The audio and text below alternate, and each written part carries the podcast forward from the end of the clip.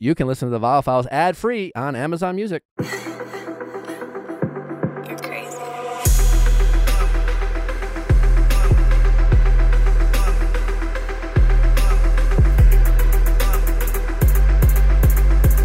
What's going on, everybody? Welcome back to another exciting episode of the Viall Files Freestyle Edition. I'm your host, Nick, joined by Allie and Amanda, and our special guest of the day, Susie Evans. How are you? For a moment there, I was like, Susie Evans? Yeah. I never. it's me. I always forget people's last names in this world. Me too. Oh, I know. Actually, I have such a fear of like forgetting everyone's name always. Like, who, I, I might know that person very well, but then I get intimidated as soon as I introduce them to someone else. Are you worse with uh, names or faces? People say they're good at faces and bad with names. I'm bad at both. I was going to say I'm bad at both, but I just pretend to know everybody pretty much always because, yeah. The, uh, good to see you again. yeah, good to see you. To see Yes. Big fan of that one. Yeah, I I recently picked it up. I don't know. nice. It's been a problem for me. Yeah. Or if you just leave it at good to see ya or good to see you, you know, Good- it's like, it doesn't have to be again. It's just, Good to see it, you. it might be though. It's good to see you. It's good to see you. It's good to see you. Yeah. Well, it is good to see you all. Yeah. I feel like the best, the only solution to that is like if you have another friend who you can introduce to everyone, and be like, just to verify the, the- names. Right. There's always that. Hey, I forgot who they are, but they know they know me. Can you, can you introduce yourself? Exactly. I have that conversation before I get out of the car. I'm like, hey, I need you to be assertive tonight. It's like, I the need Devil Wears Prada there. situation where they're like whispering names Yes. into her ear. Yes, I think exactly. people figured out with me though. Like Nick's always bringing people we don't know, and they're always introducing themselves to us. exactly. Nick's just being like, "Oh yeah, sure, for But sure." if I'm 95% sure I know someone's name, that 5% is terrifying. to me. Terrifying. It is so Yeah. high stakes to fuck up a name. It's yeah. I know. It's if even if I'm 99 percent sure, it's that one percent that really psychs psychs me out. 100%. I feel like I'll never live it down. It's like in my head, it's like Yeah. this, like if you mess up someone's name, that will be like a permanent tarnish. Like when I was Oh, like, "Oh, and Susie Irvine joins us." Like Yeah. I almost, I Oh, almost yeah. like decided to like just mix it up because I wasn't in, like hundred percent sure. Yeah. Oh, that's don't great. I love that. Well, it's good to be with you. Uh, I feel like we have some catching up to do. okay. Uh, before we do that, should we do some bachelor tea? Absolutely. I feel like it's a it's a longer list Mm. this week. Well, you're on my list, and I always like when you're on my list because I can get it from the source. Great. Oh, Can Yeah. you walk me through the People's Choice Awards? You and Johnny, not only did you sit at the same table, Yeah. you were in a trailer together. We had some selfies. we were in a trailer Oh, together. It wow. was delightful. Walk me through this. Yeah, I uh I hosted the uh, red carpet for E, and uh I saw Johnny coming down the carpet. I said hi to him, and he, he gave me a aw, you know, kind of like I was like, "What's up, Johnny?" And um, got to see him. I had met him before, so it was the second time I, I've seen him. And then um, I had to finish up. Natalie went in, and she's like, "Johnny's at our table." I was like, "Great." love it. Love that. Um, and then uh, and Ryan Reynolds was the People's Choice Icon recipient of the rewa- a- awards, which was you know a big deal for me. I've always been a huge fan of his throughout my life. I mean, ever since I was like in high school, I was a, a fan of his. Or people here and there like saying I resembled him, and obviously, like you know, I think when someone tells you you look like someone who's famous and you find them to be like Iconic. iconic, you know, you become a fan of them. Maybe it's your own narcissism. I don't Absolutely. know. Right? Don't you like Mhm. Oh, I for feel like sure. everyone's I like love it. like favorite celebrity is someone they some person told you you look like. Hmm. probably. Right? Susie, do you get, is there one that you consistently get? Um, well, since coming into this world, Hannah Brown. For sure. Mm. Um, but previously when I used to have dark hair, I would get Mila Kunis. Okay. Yeah. Sometimes I would get Totally. Keira Knightley Big Bachelor too. fan. Keira Knightley. I see more Keira Knightley than Mila Interesting. Kunis. Ah, I okay. see both. I see Oh. Mila in the forehead. And see, uh, thank you. Forehead. And see, I'm It's a flattered. good forehead. and I It's a love great both of them. forehead. So Yeah. it probably is the Allie's like, in fuck, me. I wish I had that forehead. One hundred That was not pointed in the One hundred percent. no, Allie has a wonderful forehead, but she has this uh can, we need to put that up. We need to frame that photo. I think in the, Oh. yeah. Where's my phone? I have to show Susie my forehead. Uh, Prominently featured. in, a, in a- yeah, in our new space, we need to. I think honestly, Should we like frame it? Like Viall Files Yes. frame bridge, Yeah. frame bridge, but it's just my. I'll try to find an equally embarrassing photo of me. There as a won't be child, one. but This is just all right. Ready, Susie? I'm ready. Oh my gosh. It's Oh. Nick's Oh my favorite gosh. photo. I actually do love it. Look at it's Nick's like Aliens present. really exist. There she is. Wait, is. I'm actually You've grown shocked. into a beautiful woman, Allie. Thank you. Yeah. Thank Yes. you very much. Uh, it's always best that it gets better as you age. You know what I mean? Well, it like, couldn't get any bigger, so Well- we had to go in a different direction. It's great looking back now, and like it doesn't matter. But Well, my favorite part about this, it's like when I started showing this to people and people would freak out. My mom's perspective is, well, yeah, because you redid your hair at school. Like I had your hair perfect Oh. and you messed with the barrette. And I was like, no I one's mean, looking at the barrette. no one has an ugly Right. baby. No you know, one is like looking the at parents are Barrette. biased. Yeah. Yeah. yeah. It's not about the hair. it's all about the face. Anyway, so I was excited to see Ryan Reynolds, and turned out he was sitting right in front of us, like two feet away, and uh, which was just kind of cool.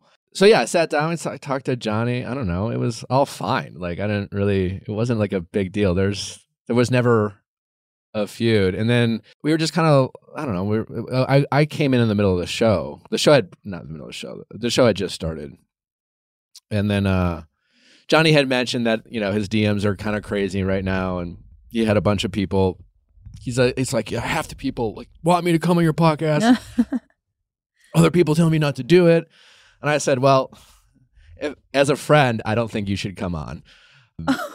but I'd love to have you come on. yeah. Uh, you're welcome anytime. I, yeah, I just said That's like you, you've already done two. You've already done two, and unless you have something new to say, and like you know, I just I think it's time for everyone to heal it and move on. Mhm. And uh, so we uh, watched the rest of the show, and like Johnny went to the bathroom, and then Natalie was just like, "You gotta go ask." Ryan for a photo in between commercials. Oh, Other people were coming up. I didn't want to bother him because I was just like, I'm trying to be his best friend. So like once I asked to take a photo with him, then you're fan I'm material. a, Yeah. I'm You're a not fan. friend. I'm like a Yeah. total fan, and I was just like, I don't know, like You fan zone. I yourself. haven't become, I haven't become his best friend yet. So like maybe I should just get the photo.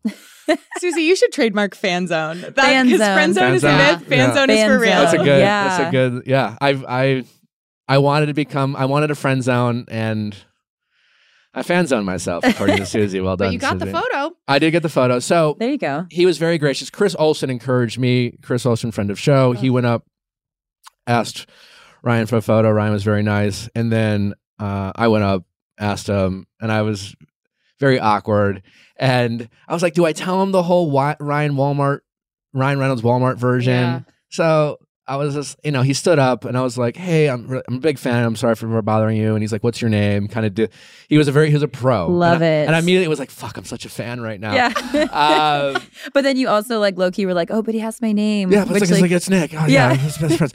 we Um, are friends now. we are friends. And then I gave him, and I felt real dumb doing it. And I was just like, I, a while back, I was a bachelor, and people used to call me the Ryan Reynolds, Walmart Ryan Reynolds. and he laughed, and he goes, "Well, Walmart's a, like a reputable brand, reputable brand." And I was like, Ugh. "Yeah, What a gem. Actually, it is. Yeah. Have you Uh, watched they're his well special known. about like the Wrexham soccer team that he bought and like now not manages? yet. I haven't Ugh. seen it." Like, okay, What a Ted gem. Lasso. Yeah. Oh my goodness.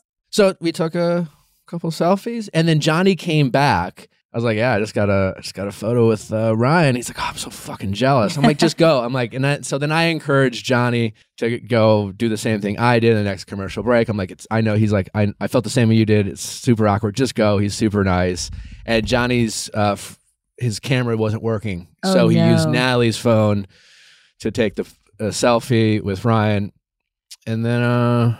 And then there was some after party. Yeah, there was an after party. And because I worked the event, I had like a car service waiting for me. So I'm like, Johnny, do you know how you're going to get there? He's like, no. I'm like, well, just ride with us. Nice. So the three of us went there and uh, we went back to my trailer. That's when we took like a little trio. the selfie. Yeah. Oh, And we were having some fun. And uh, then I posted it. And um, the world went No. wild. Internet exploded. and Johnny's like, uh, and then we got in the car, and uh, I'm like, Johnny, you got to comment something good. Uh, well, and then Vi- and then Natalie uh, commented, uh, "Still Team, Team Victoria." Victoria.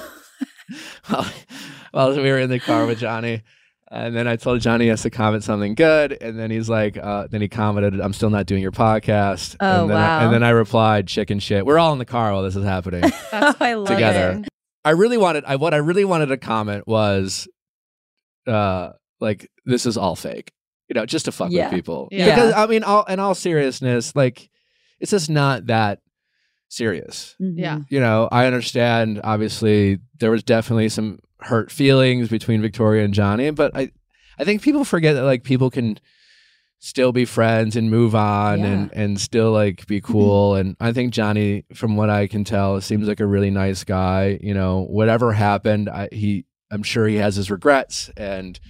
Um, but he seems like an all right guy, and we had a really fun night. And um, yeah, Wells and Sarah were there. Got to see them. Yep. Showed off their rings on the little slow mo cam. Yeah, Oh, I didn't see stuff. that. Yeah. it was I'll have to uh, go look. it was a lot of fun. But uh, yeah, I don't think Johnny's gonna be coming on the podcast anytime soon. Maybe in the Mhm. future, you know. Maybe he'll be back on the beach. Yeah, I don't know. I th- thought it was. Uh, I'm glad he was at my my table. I don't. Yeah. I don't. Were there other like who else was at your table? Gabby and Rachel were on the table right next to us. Okay. So they keep you guys all kind of together. Yeah, I think that's usually the case. So like, oh, bachelor people, like Go here. Yeah. It's like a wedding. Uh, yeah. yeah. Who does the seating chart? It's, Yeah. like it's what I want very know. much like a wedding Yeah. seating chart for sure. You're like, oh, they put us. With people that with we each can have other. a conversation with Yeah. easily. Yeah. Mhm. So Fascinating. Nice. it was uh it was nice. Yeah. Speaking of Gabby and Rachel, have you been seeing the Gabby and Vinny Yeah. like flirtatious? Like they've been doing flirty comments back and forth. Yeah. I- and Gabby's not like shutting it down per se, but it could all be in good fun. we she we But she interviewed said, them on the red carpet. I think it's That's a the same thing. possibility. She said, I think it's a possibility. We'll have to wait and see. oh. Usually, usually that means it's all PR. Fake. It's fake. Mm.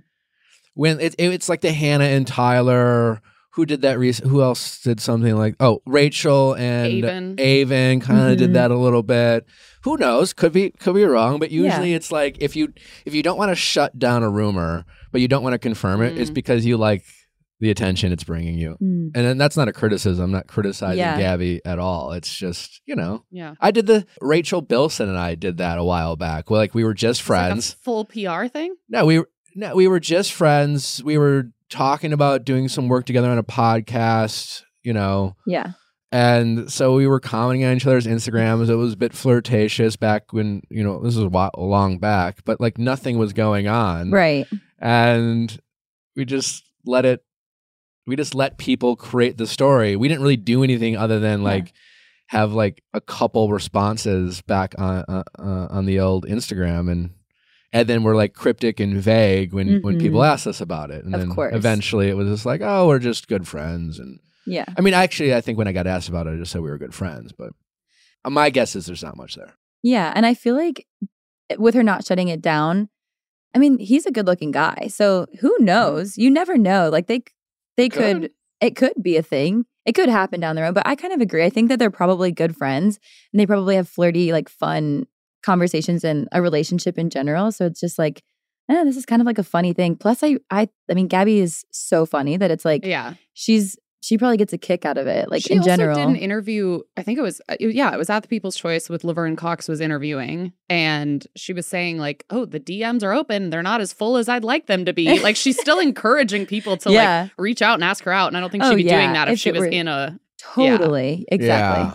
Like Vinny might be a little yeah. Pressed about it. annoyed. You know? Ah, sends the clip. Yeah. Like, Excuse babe, me. I thought, Yeah, I by the way. uh, Shut your DMs. Yeah. Yeah. That's interesting to think about though, like when the optimal amount of fame slash attention is for DMs. Cause I'm sure you reach a point where people like assume there's too like oversaturation of the market. They're like, oh, everybody's DMing this person. We're like, it's kind of like it goes off of like that approachable hot concept, Yeah. but for DMs where it's like someone who's just famous enough that you're like, but Hmm. maybe they're not getting a ton. And like maybe I'm like a little bit ahead of the ball on this one. yeah. But with Gabby, I'm sure it's like bachelorette. Everybody just like assumes, Mhm. and because everyone's assuming assume what? that that she her DMs are like full. Flooded. That Yeah. they don't send the message. I see. Yeah, I don't know if were your DMs ever just Mm, spilling over.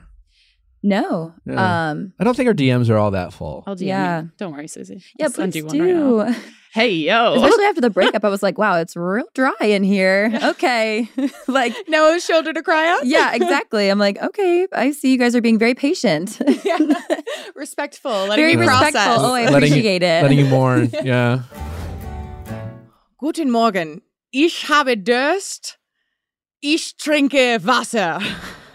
I might Good have morning. forgotten Something about water. Babbel has your back. It makes sure you learn languages right, cement those good habits, whether you want to learn a language to connect with a family member or a partner, whether you're just going on a vacation and you want to be able to have some fun banter with the locals. Babbel has you covered, and I can just say it's really good for your brain to learn a new language. I've been doing it all pandemic with my grandpa. You guys don't have my grandpa, so use Babbel. And if you are traveling, and I feel like all the Americans are going to Europe lately, and if you are, and if you're not going to London, learn a new language. Learn a little bit. Learn like how to check into a hotel, ask where like a restaurant is, say hello, say goodbye. Even just saying hello and greeting people in their native language goes a long way when you're traveling overseas. I have learned, even with the French. The French are lovely people if you just say bonjour. Babbel was created by over 150 language experts. Other language uh, apps use AI. This is more uh, on a personal level, again, with uh, language experts. They have 14 different languages, including Spanish, French, Italian, and German to choose from. It's a very easy app. They have even live classes. They have Babbel Live that you can join and sign up. Uh, they have even podcasts, just other interactive things. But what I love about it is like you can narrow it down to your specific needs, especially if you're traveling and very key phrases. Just 10 minutes a day to complete a lesson. Uh, so you can start with real life conversations in a new language in as little as three weeks. So if this is maybe on your bucket list for 2023, also uh, could make a great gift for someone in, uh, in your life. So think of Babbel. Babbel right now you get up to 55% off your subscription when you go to babbel.com slash V-I-A-L-L. That is babbel.com slash V-I-A-L-L for up to 55% off your subscription. Babbel, language for life. We love Everlywell because it makes at home testing or even just getting like supplements and vitamins delivered to your home super, super easy. Maybe you want to see if you have food sensitivity to anything. Maybe you want to take a women's health test. Maybe you want to take an STD test. They come with simple instructions. It's super easy to do. You do your little panel or swab or however you need to test based on what you uh, are getting tested for. Uh, they even pack a band aid that was very nice. I'm like, they really they thought of every step. Yeah. And one thing about me is I'm not going to print a shipping label. That is a huge hurdle for me to climb. And Everlywell knows that. They send literally every single thing you need to simply send it in, you drop it off, easy peas. Also, and- if you maybe haven't been feeling your best self, like maybe just like lethargic lately, a food sensitivity test to find out like what foods you might be sensitive to. There's a lot of foods that we eat that we're like sensitive to that we don't realize and just because we don't have like some sort of outbreak so to speak. Like if you're you know allergic to peanuts, obviously you would find out. But like we can be sensitive to foods and not respond well to them, but we can still digest them. And that can go a long way to feeling like your best self by just simply taking one of Everlywell's tests, and that is their food sensitivity test. They also have women's health or men's health. Uh, they have vitamins and supplements. The gift of health has never been so easy to share than it is this holiday season for listeners of the show. Everlywell is offering a discount of 20% off an at-home lab test at everlywell.com slash V-I-A-L-L. That's everlywell.com slash V-I-A-L-L for 20% off your next at-home lab test. That's E-V-E-R-L-Y-W-E-L-L dot com slash V-I-A-L-L. Were you ready to get right back out there? No, I definitely wasn't. And actually, I think it was like the appropriate amount of time that people did kind of wait to slide in. But I think that was something that Clayton and I like we were very open about it all, but we were like we talked about it and he was like I just know people are going to like slide in immediately. And I was like they really didn't. They did eventually. Some some did, but you know. Any any any some any notable slides? I mean, not that I'm going to say, but um I mean some lovely people for sure, but I've definitely been like very cautious about all of it pretty much. Also like nobody's in my area. I'm in Virginia still. So I think once I'm out here, like I don't want anyone to tempt me to stay in Virginia, is mm. how I feel. You know, I don't want to like meet somebody and be like, oh, maybe I shouldn't. Like, not that I would at this point. Like, I'm coming out here, but yeah. Have did you have a any dates while you've been out here? No, um, not a date. I haven't been on a date yet. No dates. Yeah. What have you been on? Uh, you know, I've been on. Mm? I've been on. Uh, I don't know what you would. I mean, like I hang. Just, I've like spent time with people. Mm-hmm. You know, one on one or in a group. Mostly, mostly group. Like pretty much entire. Actually, entirely group. I've I've not spent one on one time with somebody, but I've. At any point, did you wake up having to wear the same clothes you went to bed with? Yes. I I did, but actually not what you would think. Yeah, I But- did that on Saturday and I was sleeping by myself. I was like, hold on. I actually, um, Elise from several seasons back saved me from Sure. a weird situation. And so we my. actually went to her hotel room, put on robes, and ordered food. So then I did have to put my dress back on from the night before. But yeah, not what you would think, I guess. But she would she really like swooped in and saved the day for me. What not gonna lie. Oh my gosh. I'm sweating already. Um, I just like agreed to stay out, but like didn't really have plans. Uh, but then I realized I didn't actually want to like end up staying out with, you know, I was like, Mhm. uh, can I uh crash at yours? but yeah, I went back with um Elise and we got in robes and had food and we did drink a little bit more too. Love it. Yeah, girl time, girl talk. It All was good fun. nights and Yeah. with a nightcap. Yes, exactly. it was a good time. Last question for you.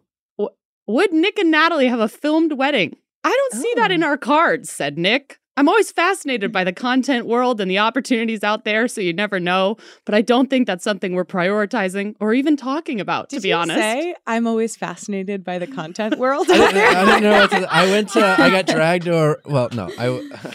I went to a Revolve event with with Natalie. Lovely event. Lovely. Well, everyone was there, it seemed like. Were they? I It's don't like- know. We got yeah. there late. Yeah, there was uh there was like someone from E. I think it, they, they were from E, and they asked me if I wanted to do an interview. I was like, I guess It was an exclusive. I got Was it? flagged. Ooh. It said exclusive. That's Exclusive. why I clicked on it. and it was like, uh, what are you doing for the holidays and blah blah blah. And then she like out of nowhere, lovely woman, What's her name? Just kidding. and she yeah she like out of nowhere, she's like, do you think you and Natalie would ever have a filmed wedding? I, I hate questions like that because I was like, Mhm. no. And then I think I said, I don't. No one would ask. Did is that in there? Because I definitely said that. I'll pull it up. they cut that. Let me find the exclusive. I was like, I don't think anyone would ask, but you know. And then while I was uh, interviewing, I was like, I mean, if someone wanted to do it, yeah. it's like sure. well, we have a literal expert on wedding. I was I don't know if anyone would. I could send you a link to my Is it in there? website. Yeah. I don't know. Nick exclusively told E News. I don't know if anyone would ask to do it. Yeah. But as They long as it in. people I love her there, that's all I really care about. Yeah. What's wrong with that? I just I love reading articles about you. Why? I don't know, it's funny. Uh, it's ironic. I like hearing quotes when I like can hear it in your own voice and it's just really yeah. funny. is it like does it seem as dumb to you as it does to me? It's just kind of a random question because you're not even engaged. I know. I think it was a slow night. when yeah what was I, I guess like so is the idea because I feel like a lot of people do like want a lot of footage from their wedding and like not only having photographers but like videographers is a mm, big thing Yeah. now. Oh yeah. So in terms of like what level of That's different than having it like live stream for the Americas. it would be live? I thought it was not like a live, special. but like yeah. Wait, wait, That this- would be First of all, this this- it's, it's not. ha- It's not.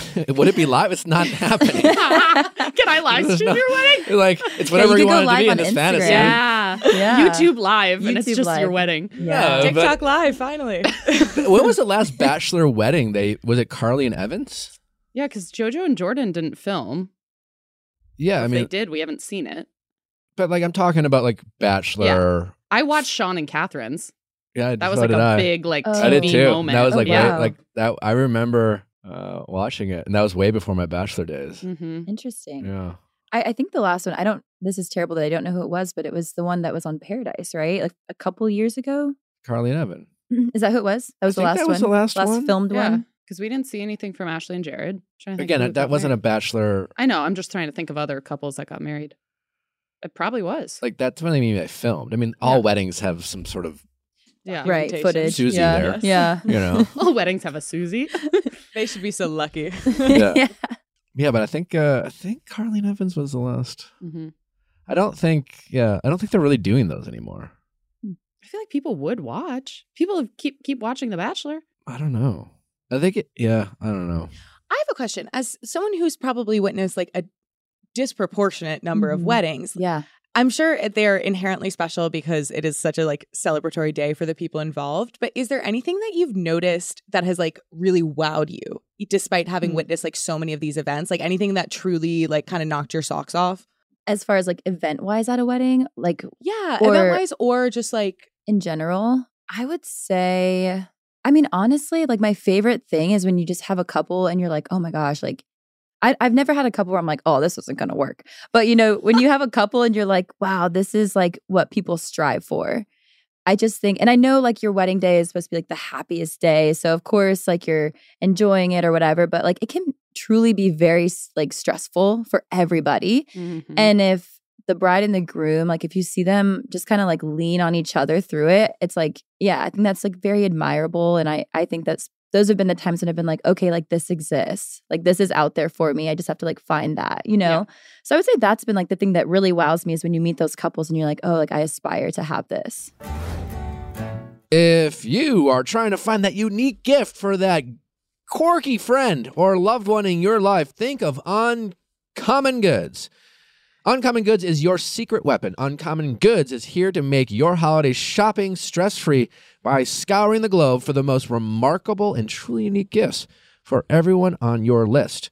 And it makes people feel so seen too, because you can kind of scroll through the site, but things like, oh, an outdoor table that holds wine glasses with stems and like you can put your snacks on it for someone's patio. Things like that, where if you have a friend that you go and drink wine with in the summertime, like it makes people think that you really went out of your way to find something that's so specific and unique to them, but also stuff that they'll use. For example, a beard trimming sink cleaner.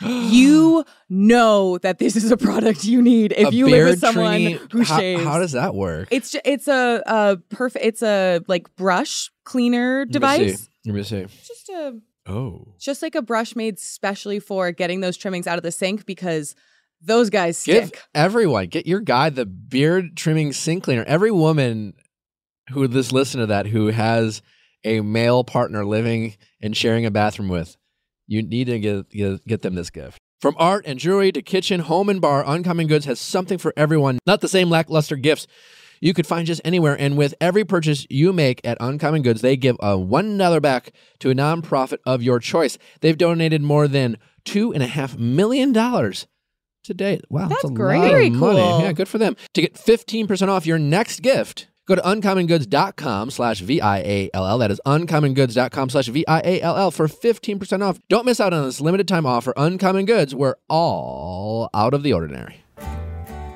Wondery, even the rich, Whitney Houston. Ooh, that's that's gonna be a That's intriguing. episode. Yeah. Yeah. Well, you've uh, heard us talk about Wondery's Even the Rich before, and this time they got Whitney Houston on the lineup. That is going to be an episode you are not going to want to miss. I mean, what a beautiful and brilliant woman with a very tragic story, truly. Even the Rich is a podcast from Wondery that tells you the jaw dropping stories from the tumultuous lives of the world's elite. From the greatest family dynasties to pop culture superstars, the newest season explores how Whitney Houston seemingly had it all. She really did. You know, she crushed it on The Bodyguard. Uh, she was stunning in her voice, angelic, described as one in a generation talent. Despite this, she felt trapped between worlds. She meant something different to every person, every fan. As the pressure mounted, drugs became her only respite. Hmm. Even the Rich chronicles Whitney's rise to pop prominence and her infamous fall from grace, revealing the lesser known stories behind Whitney's demise. Follow Even the Rich wherever you listen to your podcast, and you can listen ad free on the Amazon Music or Wondery app. last thing of Bachelor Tea, Peter and Kelley give their first kind of interview back together. We know that they've reunited. Um, Pete Peter said that we're keeping it a little bit more private this time because we didn't have the luxury the first time. Um, and Kelley said that she's happy. We get along, we connect. I think coming off the show, you have to go through a lot of stuff that puts a lot more pressure on you. And this time around, it's a lot more relaxed, so it's easier. Does this like prove that breaking up and getting back together is effective, or is that just a bachelor thing where I don't know? People people get back together I just the feel time. like we advise people to like. sure, there's exceptions to every Yeah. rule. Yeah. Okay. It's definitely stigmatized, I feel like, to get to back Yeah. together with an ex. Right. Yeah, I, at I least mean, I we definitely always say stigmatize it. For things sure. really have to change for it to be worth it. Yeah, we've stigma- stigmatized it here for sure, yeah, right? we definitely. I think it's a this is- terrible idea. Yeah. That said, I do think uh, Peter and Kelley fit for me. Not that Hmm. they what, do. What about them fits for you? I don't know. They just seem like they. I know nothing about their relationship and how they get along or how they fight or how they uh, console each other or communicate, but they they seem like a good fit from Nice. from where I I sit. I suppose. No, they're I am well. again. I, I'm. I. I want to. I still want to know because their breakup was a bit ugly Hmm. publicly, and I, I want to know how they reconciled that. I want to know before they got back together. What changed after Kelley said that she didn't look up to him, and like he Oof. like she was no, saying that- the men in her life she likes to look up to. She wants a partner Yeah. to push Yeah. herself, and Peter didn't do that. So Yeah. what's changed? Yeah. No. The, these are great questions. Right, I would want to. Please come on the podcast. But they. But they do. They. They are. They're a handsome couple. They Yeah. are. You know. And I mean, I don't know Peter or Kelley, but I will say, having gone through such a unique experience coming from the Bachelor world, you grow a lot. So it's very possible that all of that attributed to a lot of growth for both of them.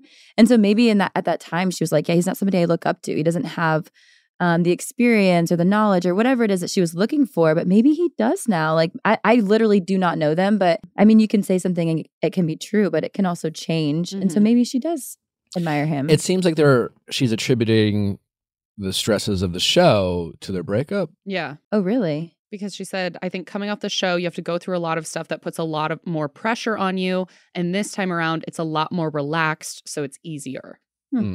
Yeah, maybe there was like outside pressure that we don't know about for Mhm. for it to look a certain way, and maybe he like acted on it, and that's not really admirable, you know. Definitely. So, But we don't know. the But they do look yeah. good. Mhm. Yeah, so long as they're happy, yeah, we're happy. yeah. Great. Cheers. And Tia's pregnant. No, Tia gave birth. Oh, Tia had a boy, great. baby boy. What's the Baby name? Boy. Well, she posted, so she posted actually, which I thought was kind of cute because it was just audio of like the room and like people talking, and Hmm. there was no like photos of him or a video of him, and it was just the audio, which I thought was kind of a nice thing. 'cause sometimes I'm like, I don't want a camera in my face right after I give birth. Mm-mm. But Tatum Booth Mock, born on December 6th at 6:13 in the morning. Best day of our lives. Aw. Tatum. Tatum.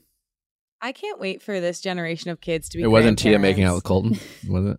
That wasn't her best day of her life. I guess not. No. But like, do you know what I mean? Like Grandpa Tatum, that rocks. Grandpa, Tatum. That's Grandpa- so Yeah, cute. that's a you know, vibe. like I cannot wait for this generation of na- like yeah. Ashlyn, Grandma Ashlyn. That's awesome. No one will care. Gwyneth In fact, I think it's going to be Apple- opposite. They'll we'll make fun of it like we make fun of the word like Dorothy. Eugene. Yeah. Yeah. Yeah. Like, oh, is Barb coming out? Yeah. No, but there's going to be a renaissance. I bet. I Yeah, bet it will be like yeah. Walter will be in. For sure. Yeah. Maybe Walter- Walt. Walter's not a bad name. That's my grandfather's name. I like Walt. But Yeah. what do you do when Classic. Walt's like 18 months old? Oh, I know. Well, my name is Susan. Can you imagine a Hmm. Susan baby? Susan. Like, It's she came out with glasses on. Yeah. and she And a was nighty. charging Yeah. late fees at the library. Yeah. Literally. yeah. Yeah. Oh, But you grow into it. I mean, I still haven't grown into Susan yet, but Do you think you'll ever like just go no, Susan? I feel like you'll be Grandma Susie. yeah, or Grandma Sue, maybe. Yeah. I don't Sue. Grandma Sue. Grandma Sue. Susie feels really like you found a nickname that is like Yeah. perfect for Yeah. like the It- vibe and It's energy. on brand. It's like a little quirky, but also just like I don't know, not not not too basic, but also kind of like old school. I don't know. It's like Yeah. a weird. It's like it's weird. It makes sense when you meet me. I think. Mhm. I hope. Totally. What's new with you, Susie? I feel like a lot is new. I'm moving to LA in a month. I started a blog. Um, my video business is like mostly travel slash des- slash destination, and What's your blog about? it's lifestyle. There's a little bit of like fashion, um, relationship stuff seems to do really well, and I enjoy the relationship stuff. It's Yeah, fun. We read a quote from it the other week for Oh, our Bachelor you? Tea. Oh, we I was on the Bachelor Tea. I missed that What, one. what was it? Oh, I can pull it up. Let's find my files. You seem to be really into kind of relation relationship kind of conversations in a Mhm. way. Like I feel like a lot of your bachelor peers aren't. You know, Oh, like you seem like as as reflective as anyone on your own choices in relations and dating. Is that accurate? I feel like. I mean, just the little bit I've gotten to know you, you seem pretty Yeah. like into, you know, f- uh, reading up on that and following or talking about it, and just little things I've seen about again, like dating and relationships and and your choices yeah. uh, and how those play a role, and and and your willingness to talk about that. Yeah, I think I think that's pretty accurate. I think I want to know and understand more. Like I always found even just like psychology interesting because I'm like I want to understand why I make these decisions or why these decisions make me feel this way. Like I want to understand what's happening. And I, I think that helps you like be a better person, be a better partner. So I feel like I am always, and I have always, even before coming on to The Bachelor, like just enjoyed researching and understanding like why we do things or why we feel things. Mhm. And then like understanding that you have choices. It's not just like, oh, I feel this way, so this is how it is. Like you have a choice in everything that you do. And if you understand how those choices make you feel, it allows you to like move forward in a better way. Yeah. What's something from your past last relationship specifically that that relationship eh, helped you grow, and then what's something from that relationship that you don't mind saying goodbye to? Hmm. I think Clayton and I both grew a, like we had to develop a lot of patience with each other because we were very different people. What were some of your differences?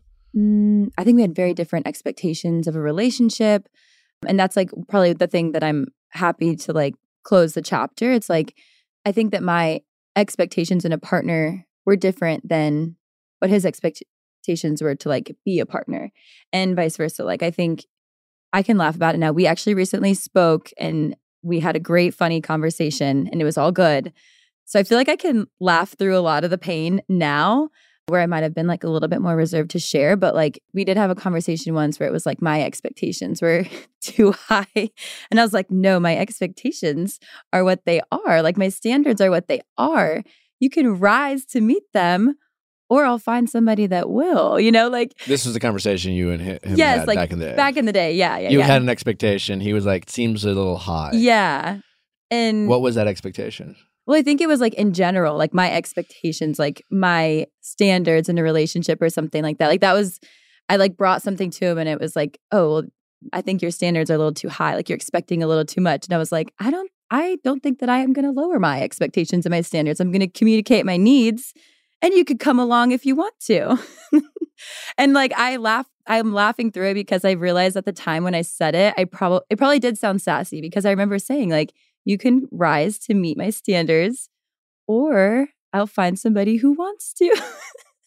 and I know it probably sounded in the moment, I was like, it probably sounded sassy because it was a heated conversation. Well, it's that maybe that second part that yeah, was probably exactly. the the the threat at the end. yeah, like low key, I'm, it might have been a little threatening. Clayton, if you're listening, I'm sorry. That was a little bit toxic of me. I mean, you know, it's. I think we love talking about this stuff because uh, how we communicate with our partners is not easy, Mhm, especially in the heat of the moment. Of and course. it is very nuanced. And yeah, I think, you know, especially here on the show, we talk about community expectations all the time. So Mhm. like, hey, I want this. I need you to do this. This is what I expect. This is what I want. You Right. know, I guess it's implied that, you know, hey, I'm not going to lower my expectations. You probably could have done without the, or I'll find someone else. I will say that Uh, was like a like you know a a few times we had had that conversation about me having like too high of standards, and I was like, well, they're my standards, you know, like I'm just communicating. Mhm. And to me, I was like, I'm communicating. But my, I'm giving it's you the ingrained in us to do that. Like it's like our Yeah. mothers Who's, are uh, the uh, ones saying like Us, keep your who's us, standard high. are you Yeah. saying? I don't know. I feel like that's a common thing. Like women to women, like friends to friends are always like, don't lower your standards. Don't look the Mhm. bars on the floor. The bars in hell. Like Right. it's like could People say the bars in hell. My old roommate did. It is Literally, The bar's in my hell. my former roommate was so funny. She's like, the bar is in hell. Like it's That's so so, low. funny. Well, Yeah. I I have Yeah. said maybe I'm not your guy.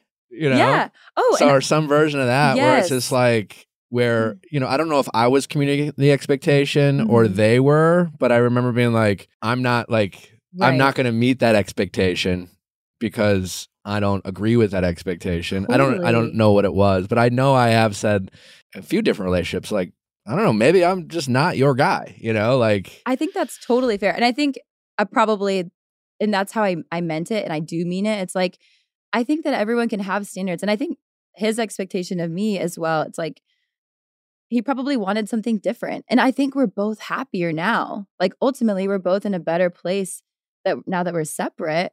And so I think we just wanted different things. And I think ultimately it's okay to just like not be that person's person. Like you said, like I might not be your guy. Same thing. Like I might not be your girl if you want me to be chill with whatever, you know? Like Mhm. I I might not be the girl for you and you might not be the guy for me. and it happens a lot in relationships too where sometimes i think i think couples are figuring that out like their Yeah. compatibility what they're it's like when we meet someone uh, and we have the chemistry and whatever we date, and then after a while, you actually start, I think, realistically having these conversations with yourself about you know every relationship has requires sacrifice Mhm. and then you start having your conver- conversation with yourself what am i willing to sacrifice for this relationship for this person you know what behaviors if any am i willing to change et cetera et cetera et cetera and yeah you reach to a point where it's just like i'm Yeah. i'll do anything for love but i won't do that kind of mm-hmm. thing you know Yeah. that you know that classic Meat Loaf song where you're just like i don't know like no Yeah. like i'm not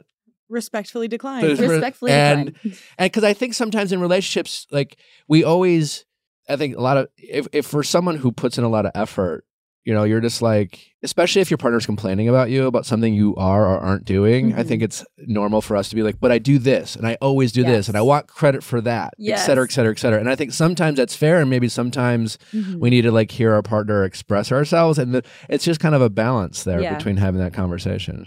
I agree. I'm curious for you when you talk about your expectations, like did it come down to something like a process that you wanted to look differently, whether that was like Mm. emotional, like the way you were responding to one another, or was it more like introducing behaviors and practices that weren't existing already in the relationship? I, I think it was like a little bit of both because I think like introducing behaviors and yeah, I think like that's something where like I was trying to communicate like uh, that was something where I would feel like I was trying to communicate something, but a lot of times the conversation would be like, okay, but I just think you're expecting too much. Like that was something where I was like, but I'm just I'm literally just trying to communicate my needs, and if you think that my needs are too much, like I feel like that's a conversation that happens at a separate time than when I'm not trying to say, hey, I need I need this. Are we talking like love languages kind of Um, stuff? Yeah, like love languages and also I get, I mean I'm trying to understand. yeah. Like, I don't want to like put Clayton on the spot here. I'm just trying to understand, like, what are these? What are some of these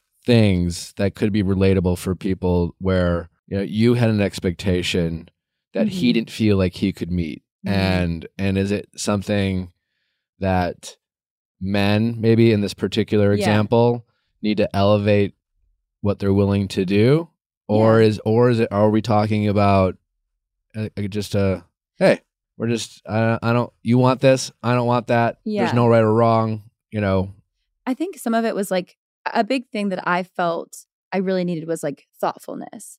That was something I was like, I just, I really want to be considered. And I want, and I know that takes effort. And if it doesn't come like natural to somebody, then like it's something you can work on, but it can be a frustra- frustrating process process to work on as you're going through it. So I think like that was one thing where I was like, I just want to be like a little bit more considered or thought about and that was something I was able to communicate. But uh, yeah, I think it's it can be a frustrating process to like work with somebody on that if it's not like a natural. How much do you think Habit. Clayton struggled with trying to make make his bachelor experience worthwhile or mean something? I feel Mhm. like I haven't talked to him in a while, but you know when he was going through it, and I I can appreciate th- this. Like you know, when you get asked to be the bachelor, there's all these expect. You know, there's Yeah. there's this incredible opportunity. There's these expectations, and I think people kind of over glamorize what it can be. Yeah. And then, but you're thinking, okay, well, worst case scenario, I'll get some followers, I'll make some money, mm-hmm. whatever. Who knows? I'll get this access. And with Clayton, he just, you know, he didn't get really the followers a lot of other people got. He really, he got a, he got a tough beat.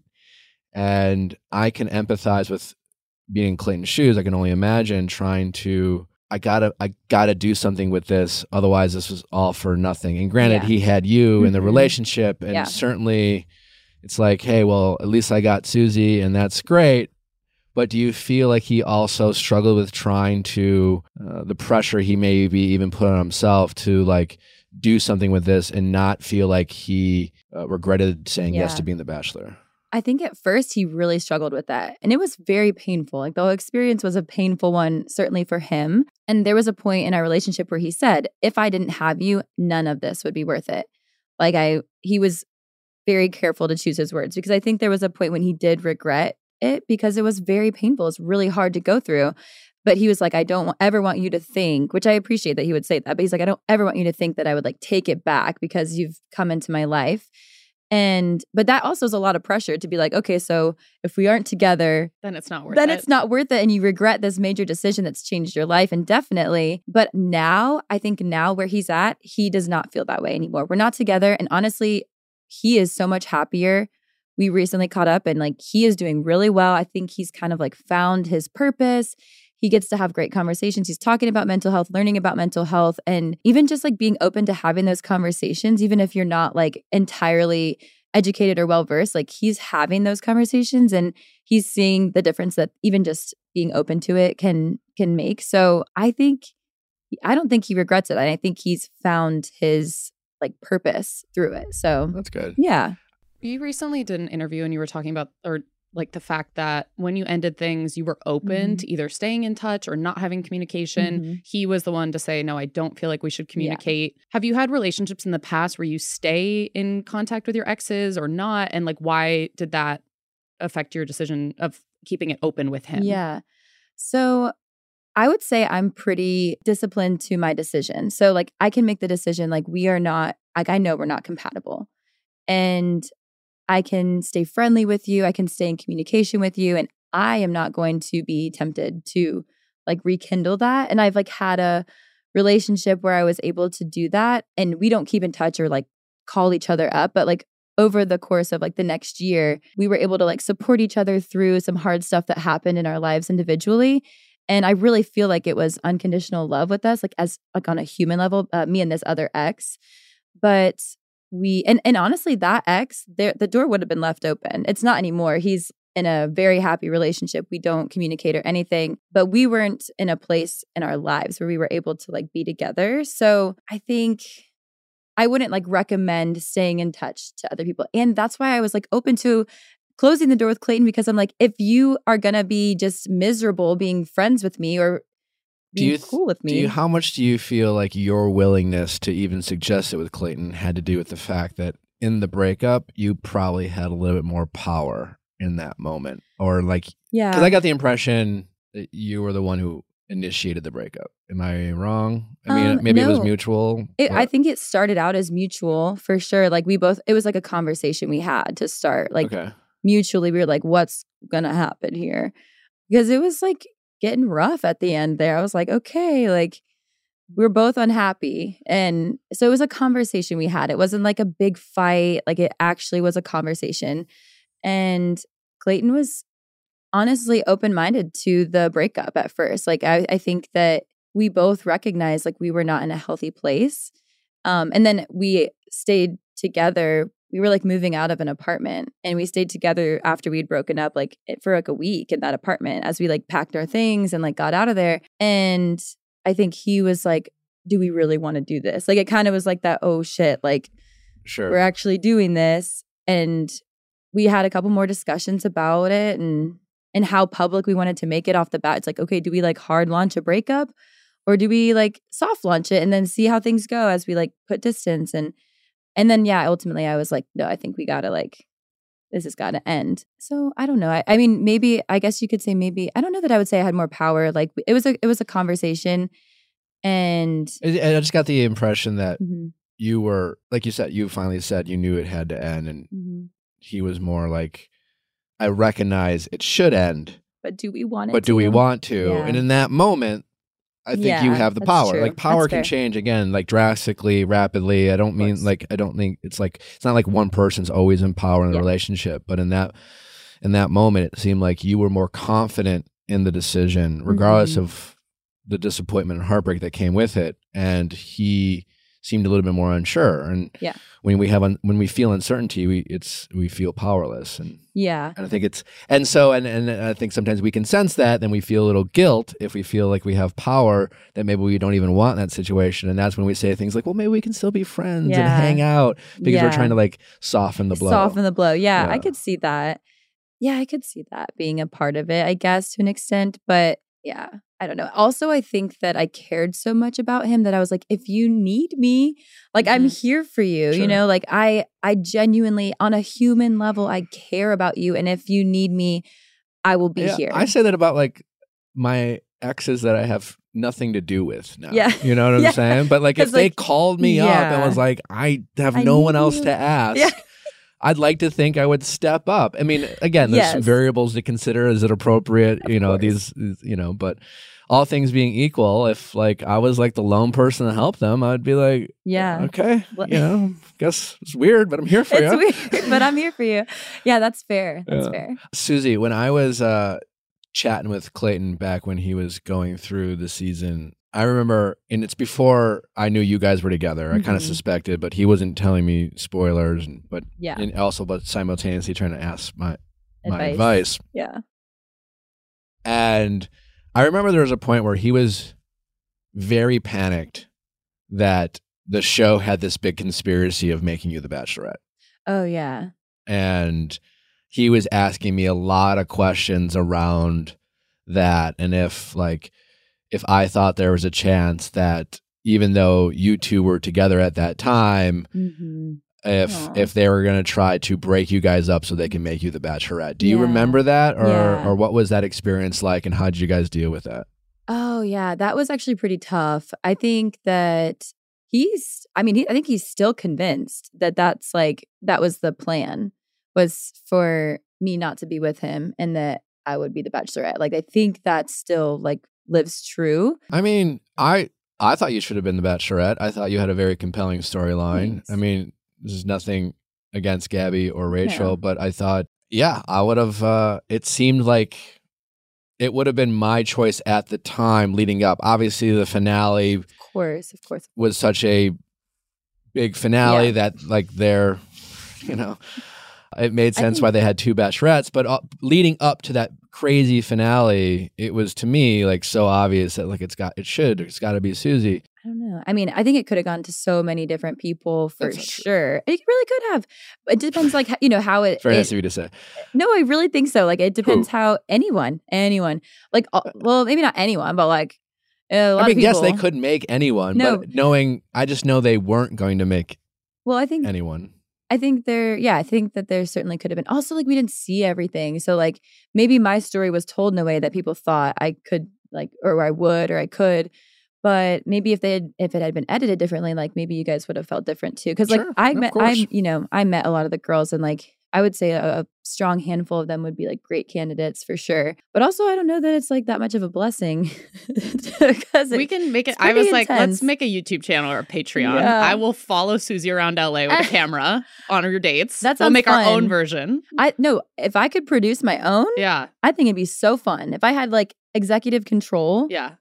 That'd be great. That would be great. That'd be so Susie fun. Susie does dating. Susie does dating. LA edition. so did you ever have conversations with anyone about you being the bachelorette Um, ever So anytime that it was like brought up, I just pretended like I didn't know what people were Brought up by talking who? about. Anybody. i'm talking about did anyone who worked for the show bring it up to you If anybody ever did, I would have just pretended like I didn't know what they were talking about. Because nobody nobody ever came to me. Well, nobody I don't think anybody ever came to me and was like, you should be the bachelorette. No, but I, I'm wondering if someone working for the show ever floated the idea of, or maybe checked in to see how happy you were Oh yeah. in your relationship with Right. with Clayton, in Yeah, yeah, case yeah. maybe there was a you know a potential bachelorette spot available. I mean, obviously you travel with producers. Like when you're traveling, people definitely checked in with like, I remember having a conversation of like, how do you feel about Clayton? And I was like, oh, he's great. Like from everything that I can see, wonderful. But they're like, no, but how do you really feel? This was like towards hometowns. And I was like, no, I really actually like him. But I also felt like I had no clue who he was. Like I remember when I said the like I'm falling for you, it was like I'm and I said this. I'm so this is while filming still. oh yeah Okay. so yeah like you're i was like traveling with producers and people were checking in on those things but like anytime there was anything ever ever even like hinted or like talked about i i would just pretend like i don't know what anyone's talking about always pretty much But what after after, you left the show and you two were together? oh no i mean i no i was like i didn't talk to like anybody really because Gotcha. i felt like i just totally got bamboozled at the end i was like what the hell just happened and like i wasn't like i wasn't like text i texted one producer i said hey i would love to like have a very honest conversation with you like love your input and then i actually didn't follow up with that producer because i was like i don't know who i trust i don't know if i trust them clayton like all i know is Yeah. like my i know myself and like i'm just gonna ease my way through this i felt like i didn't trust anybody at that point like i just felt like the way everything happened i was just very much like it just it just was very confusing and I just wanted to protect myself. So no, no, no, no. After the show, nobody ever came to me and was like, "Oh, this could be yours." No. And I but I wouldn't have been open to that either. You know, like I was just Gotcha. Yeah. So what's uh in the dating space? What's next for you? What are characteristics that you haven't been getting uh, in your past relationships that uh, having not received them that you're specifically eyeing on uh, as you look uh, to embark on dating in the future? Okay, specifically, I think I really, really, really want somebody who is just like highly considerate, very thoughtful, good, like great communication as far as like making their needs and expectations, making me aware of them, and then being open to me making those things aware for them as well. And I think obviously a lot of it comes down to like natural compatibility about what you're looking for, like how much time you want to spend together, how you know how quickly th- things progress if it feels natural for both of you, you know what I mean? Like I think that I think a lot of those things kind of come naturally and if they're not there then I you know, I would I wouldn't move forward in that. But yeah, I think just somebody that's like just highly considerate. I think that's something that I really want. Somebody who's going to consider my needs, my expectations, and and just think about me and think about how they can like. Can you give me like a life. scenario? Because I mean, I agree with you, Yeah. highly considerate, but that's I feel like that's kind of like broad. super broad. Yeah. Can you give me like an example of a situation where Mhm. maybe in the past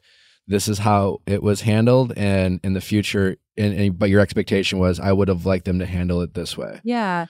I think well, sometimes I think it can be as like simple as like, oh, I'm stopping to get food. Do you want me to pick you something up? Like it sounds silly, but like sometimes people don't do that. And and it's like so like you've had boyfriends like go get like Chipotle, come home, Yeah. and then it's like. yeah. And you're like, "What's for dinner?" And they're like, "Well, I'm eating Chipotle." Yeah, yeah, yeah. No, that's yeah, that's happened for oh, sure. Oh, interesting. But like I think Wow. That's or. Chick fil A or anything or anything. It doesn't matter. It could Just I don't know what the order is, it could be anything. but there's never like a. What Hey, No. can I you grab want? you Yeah. anything? yes, exactly. Like I, I've never. I do that with them. I yeah, I know. true. That's the thing is like I just and I know it sounds silly, but sometimes like those things, yeah, I just want somebody who's like considerate and thoughtful. Like I think that's just so huge. And I'm not like a big gifts person by any means. So it's not like, oh, I need gifts or anything, but just like, oh, I thought of you. So like I, I wanted to get you this, or I, I wanted to surprise you with this uh, date or whatever. I know you love the beach, so I planned a, de- a beach day. Mhm. Like those little things where it's like, I know, I know who you are, and I want to do something that's going to make you happy as a person. It could be anything. It could. It doesn't. It's certainly not gifts. I'm. That's like my last love language. like it's like acts of service, acts but of like service. you can have an act of service be getting you something or picking you up Yeah. something. Yeah. Yeah. Well, no. I mean, It's not like here's an expensive jewelry. well, no. I, I think we're still talking gifts there because a gift can, doesn't have to be expensive. It can be Mhm. thoughtful. I actually Destigmatize gift giving love language. I feel No, like we always view it as That's materialistic That's as because opposed acts true. of, acts of Yeah. service is more.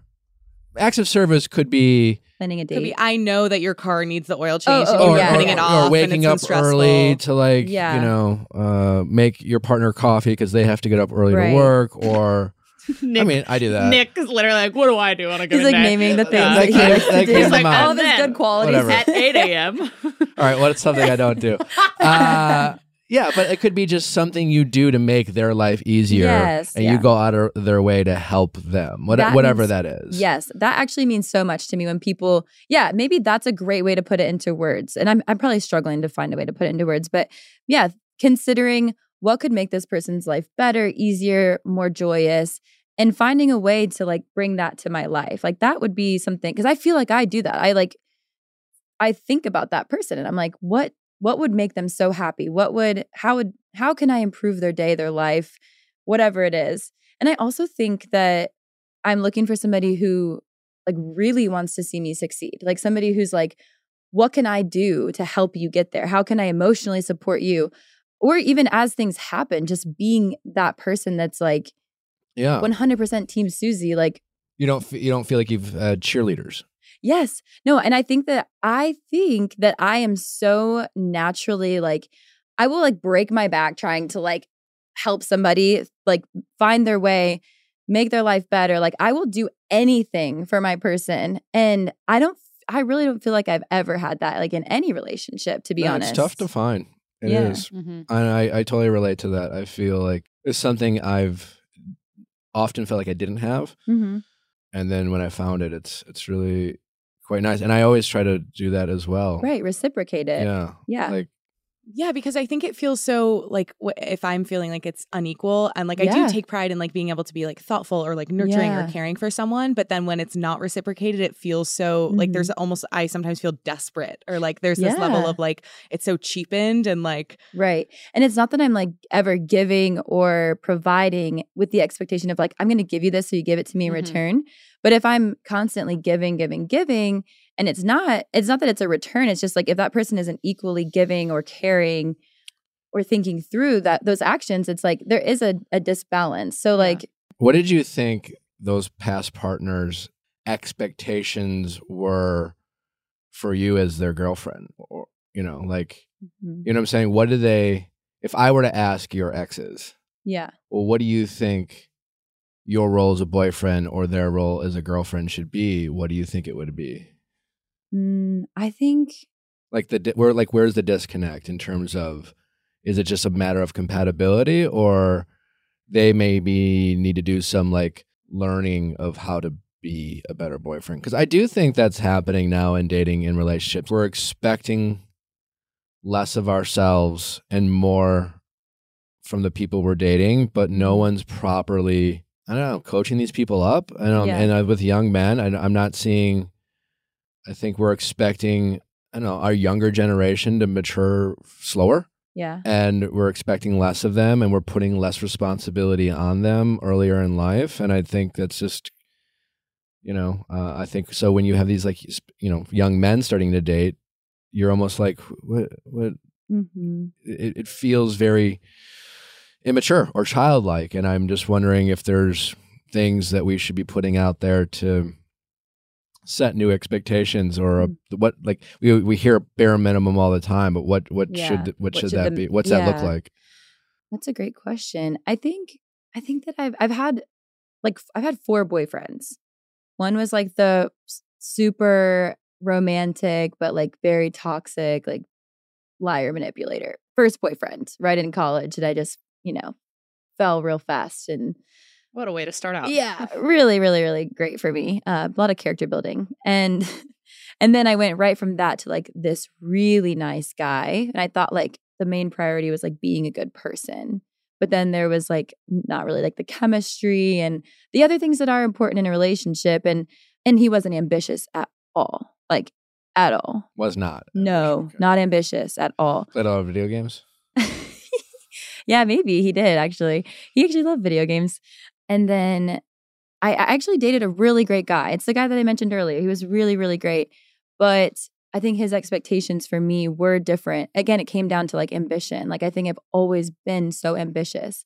And I think it can be hard to not hard to support, but like I really feel like this guy's the limit for myself. Like I'm like I I have so much I want to do and achieve and I know that that's it can be like intimidating or scary and I think at that time in that relationship like that person I didn't feel like they wanted me to succeed. And not that they didn't want me to succeed, but I think they were afraid of what would come with that. And that was like sure.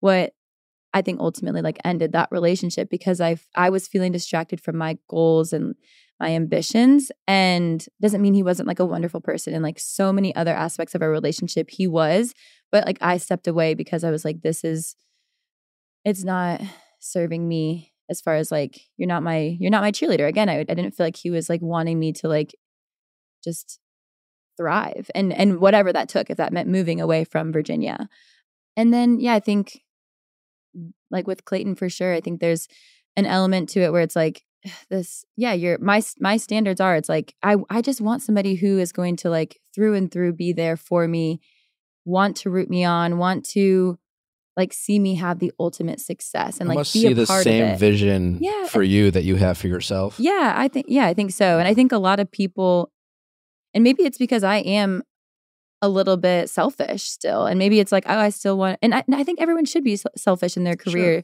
but can have both in You- a relationship You can, yeah. And you you should. just have to talk about it you just Yeah. have to and you both have to have your own thing too. You know, you both have to be like, this is my goal, this is my passion, this is my goal, this is my passion. And like even Clayton I have had that conversation where he was like, I was so lost. I didn't know what I was doing. It was like damage control the whole time we were together.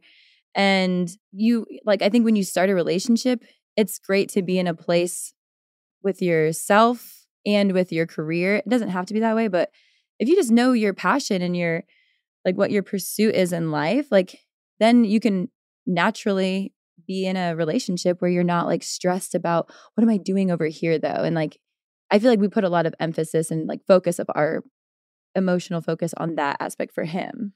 Yeah, I think that's something young men are struggle with a lot too. I mean, I know society is evolving and changing in terms of expectations, but I, I think men probably feel it more if when they don't know what they want to do with themselves like mm-hmm. professionally mm-hmm. or they feel a bit lost in terms of like what they should do next i think it's really hard for them to be good partners yeah. i do I, or certainly the best possible partner they can be because i think mm-hmm. there there's a lot of of insecurities that come with like I don't know what I want to do and ambition and I know we always there's conversations about like I know like a lot of uh, successful women uh, feel like they, they have a hard time dating because it like emasculates men. Yes. And I, you know, and I'm sure that plays a role, but I think it also, I think there's an element of less about it's like emasculating men or just like even men when they're hanging out with their buddies. If if if yet one guy who's just like, I don't really know what I want to do in and out. I mean, I remember in my early 20s, you know, I was talking to my my buddy yesterday who's in commercial real estate um, and it just reminded me, like, I, I was always, I always had a job and I was always a hard worker. But, like, you know, first I was an accounting major and I did a couple different accounting jobs I fucking hated.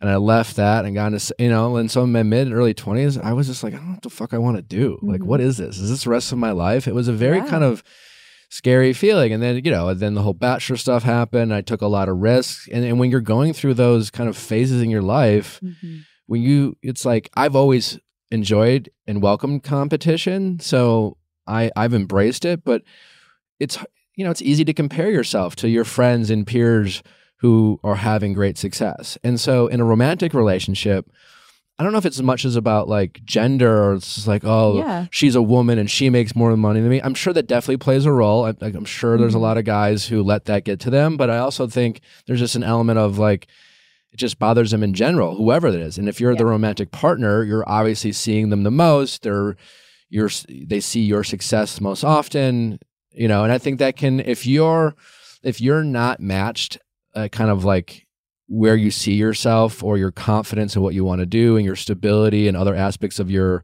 life, I think that really p- puts a lot of stress on any mm-hmm. relationship. Yeah, I would agree with that. I think that that probably plays true and also like coming onto the bachelor like i had a business i had kind of like a, my thing you know like, like a career I, a career. yeah and and clayton definitely had a career but it wasn't he wasn't passionate about it like where i i studied film in college like i've always wanted to do something in it and so i was finally doing what i loved and you had a goal right almost. Uh, like yeah. you had the career the photography yeah. but that career it sounded i'm getting the impression like you had so much more to achieve oh, yeah. in that career, like this goal and that passion. Yes. Where a lot of people, like in Clayton's shoes, or even myself when I was a younger mm-hmm. man, when you're like, when you're in med device sales, it's like that's a job. Yeah. You know? And if you go and be the bachelor, you're thinking, I want to align my passions with like a job and like use this platform that's gifted to me in something I love to do. Like right. that's the dream. And Absolutely. you had that with like, oh, I weddings, uh, uh, cinematography. Mm-hmm. There's some, you know, bachelor. There's a fit here. Yeah. I can really work with this. I can dive into this passion that I have. Yeah, you know? it's certainly it's certainly helped, and it certainly has been great for my career. Yeah. And I think that's a part of what is exciting when you do come off the show, and and like yeah, if you've come off the show and like Clayton and I, you find love what an exciting time to be like, oh, I'm going to pursue something. I'm going to make something of this. And we have each other. Like, that is truly so exciting, so wonderful. But I think a lot of our time, because his experience was probably not what he anticipated, um, it was like damage control, even emotional damage control. It was like, we need to address you know all the pain and the hurt and and figure out how you want to move forward you know i'm curious if you have insight because i think in talking about like careers and rela- relationships mm-hmm. something that i personally find to be like really confusing and challenging is understanding when it becomes the right time to start factoring someone into your decisions. Because on one hand, it's like dating at 25, there's very much a, well, like, what are the odds this is my person? Like, I don't know. And so Mhm. it would feel really foolish. Or I think there's like such a narrative of like not letting a man or a partner like stifle your goals and ambitions. But then there's also a like, but ultimately, when I have a family, like I want it to be a family I've made sacrifices for that I take into account in all my decisions that are like where there's a partner who I go to bat for just like I expect them to go to bat for me and that involves making sacrifices sometimes. So like when you're at that stage where it's like you can't necessarily tell like what the right level of sacrifice to make is or when you start like welcoming someone into that like kind of decision room, like how have you mm-hmm. navigated that? So I moved to Japan at 22 when I was dating the really nice guy that wasn't ambitious. And I didn't think twice about it. I was like, 100% I'm going. I have a contract in Tokyo, Japan for a year. Absolutely, I'm going. Because at that point, I knew, like, in my mind, I was like, this guy is, anytime we do a trip or anything, it's on me. Like, he, had, he didn't have the, fi- and we were young. So, like, 22, I know, I get it. But I was like, I was out hustling. Like I was a production assistant, I was a waitress, I was working Craigslist jobs. Like I was hustling. I was like, I want to do something. I want to make something. And he was working like 20 hours a week. It was like, I don't think it's healthy to work more than 20 hours a week. And I was like, oh, Huh? I would, yeah. He's like, I would? Yeah, I know. Which How like, old was he? we were 22. So we had just graduated. He was a college Is that boyfriend. the norm these days with like There's people? in the book The Defining Decade, sh- like the psychologist who wrote it talks a lot about being underemployed in your 20s and how sometimes Mm. being underemployed is almost more damaging than being unemployed because there's this like kind of facade of like, oh, well, I do have a job versus like unemployment. Right. There's so much of a stigma with it that it's like this needs to change, this needs to change versus underemployed. You can kind of coast a little bit more and like Yeah. convince yourself it's okay. Yeah. I I'm just like the uh, mentality that 20 hours a week is healthy right. And versus well, I think 50 if or you're, 60 if you like are a grinder. I mean, I don't know if that's sustainable. I know 40 is the, but yeah. whew, man, I know. And I think that if you can if you can live a lifestyle where working 20 hours a week and then the rest of your life is to enjoy, like that is freaking amazing. Like would that would that would be a dream because but then I would think of it as like, oh, 20 hours of work, then I can use the rest of this time to do what I'm passionate about. You know what I mean? Like there's if you could if you could make that balance, that would be sick. But when I'm taking this guy on trips with me or you know paying for all of our dates and stuff like that i was like well okay uh maybe it's not healthy for you but if you want to like continue this lifestyle like you're gonna have to do a little more work. Mhm. yeah. So when i moved he was like well i'll come out once i can save enough money and we'll get a place together. But i was like well i have a place to live so i'm not gonna like move from that place. And, and i was in a, a home with like other people and stuff like that. And i mean i just was like my I put the ball in his court because I was like, he is not going to do it. I knew it. I was like, there's no way he can afford to come out to Tokyo, and I'm I'm happy to continue this relationship. And we tried, but I just knew I was like, this is never going to work because I'm going to be there for 14 months. You do, you don't want to ha- work more than 20 hours a week, and I'm not going to like sacrifice my housing situation and drop everything when you come when you finally come out to to live. But I feel like I just I guess at that point I wasn't taking the relationship that seriously because if I were, then I would have been all about it. And I would have been like, yeah, when he comes out, we'll find a place together, whatever. But I knew I couldn't like trust in him to make that happen. But I think now, if I found somebody and I had like a really cool opportunity, like I worked at Disney in Japan. So it was a cool opportunity. It wasn't like a, a major career move, but it was a great life move. Like I learned a lot, I grew a lot. And I'm so glad I did it. But I don't know that I would pick up and leave if I met like the man of my dreams tomorrow, maybe not tomorrow, and we like went on a few dates and I was like, this could be my person. Like, I probably wouldn't pick up and move to an entirely new country, like start over, start fresh. But I'm just looking for more stability in my life in general right now. So it might yeah, just be a, I, I get the sense that your new person, whenever you meet them, is going to be established yeah, that would be and, cool. and capable of, uh, yeah, of capable of still prioritizing what they want, but yeah, prioritizing you and and being your cheerleader and and I'm sure it sounds like you will always do that in your relationship, but Mhm. it sounds like your person will be when it comes to like what do you do and what do you want to do, those will be easy answers for them to answer. And I feel like that's and and that and I think your person will also be will match your work ethic. Yeah, I think work ethic is a huge part of it. I don't care like what what you make, whatever, but like if you're working day in day out and you're passionate, like that to me is so attractive.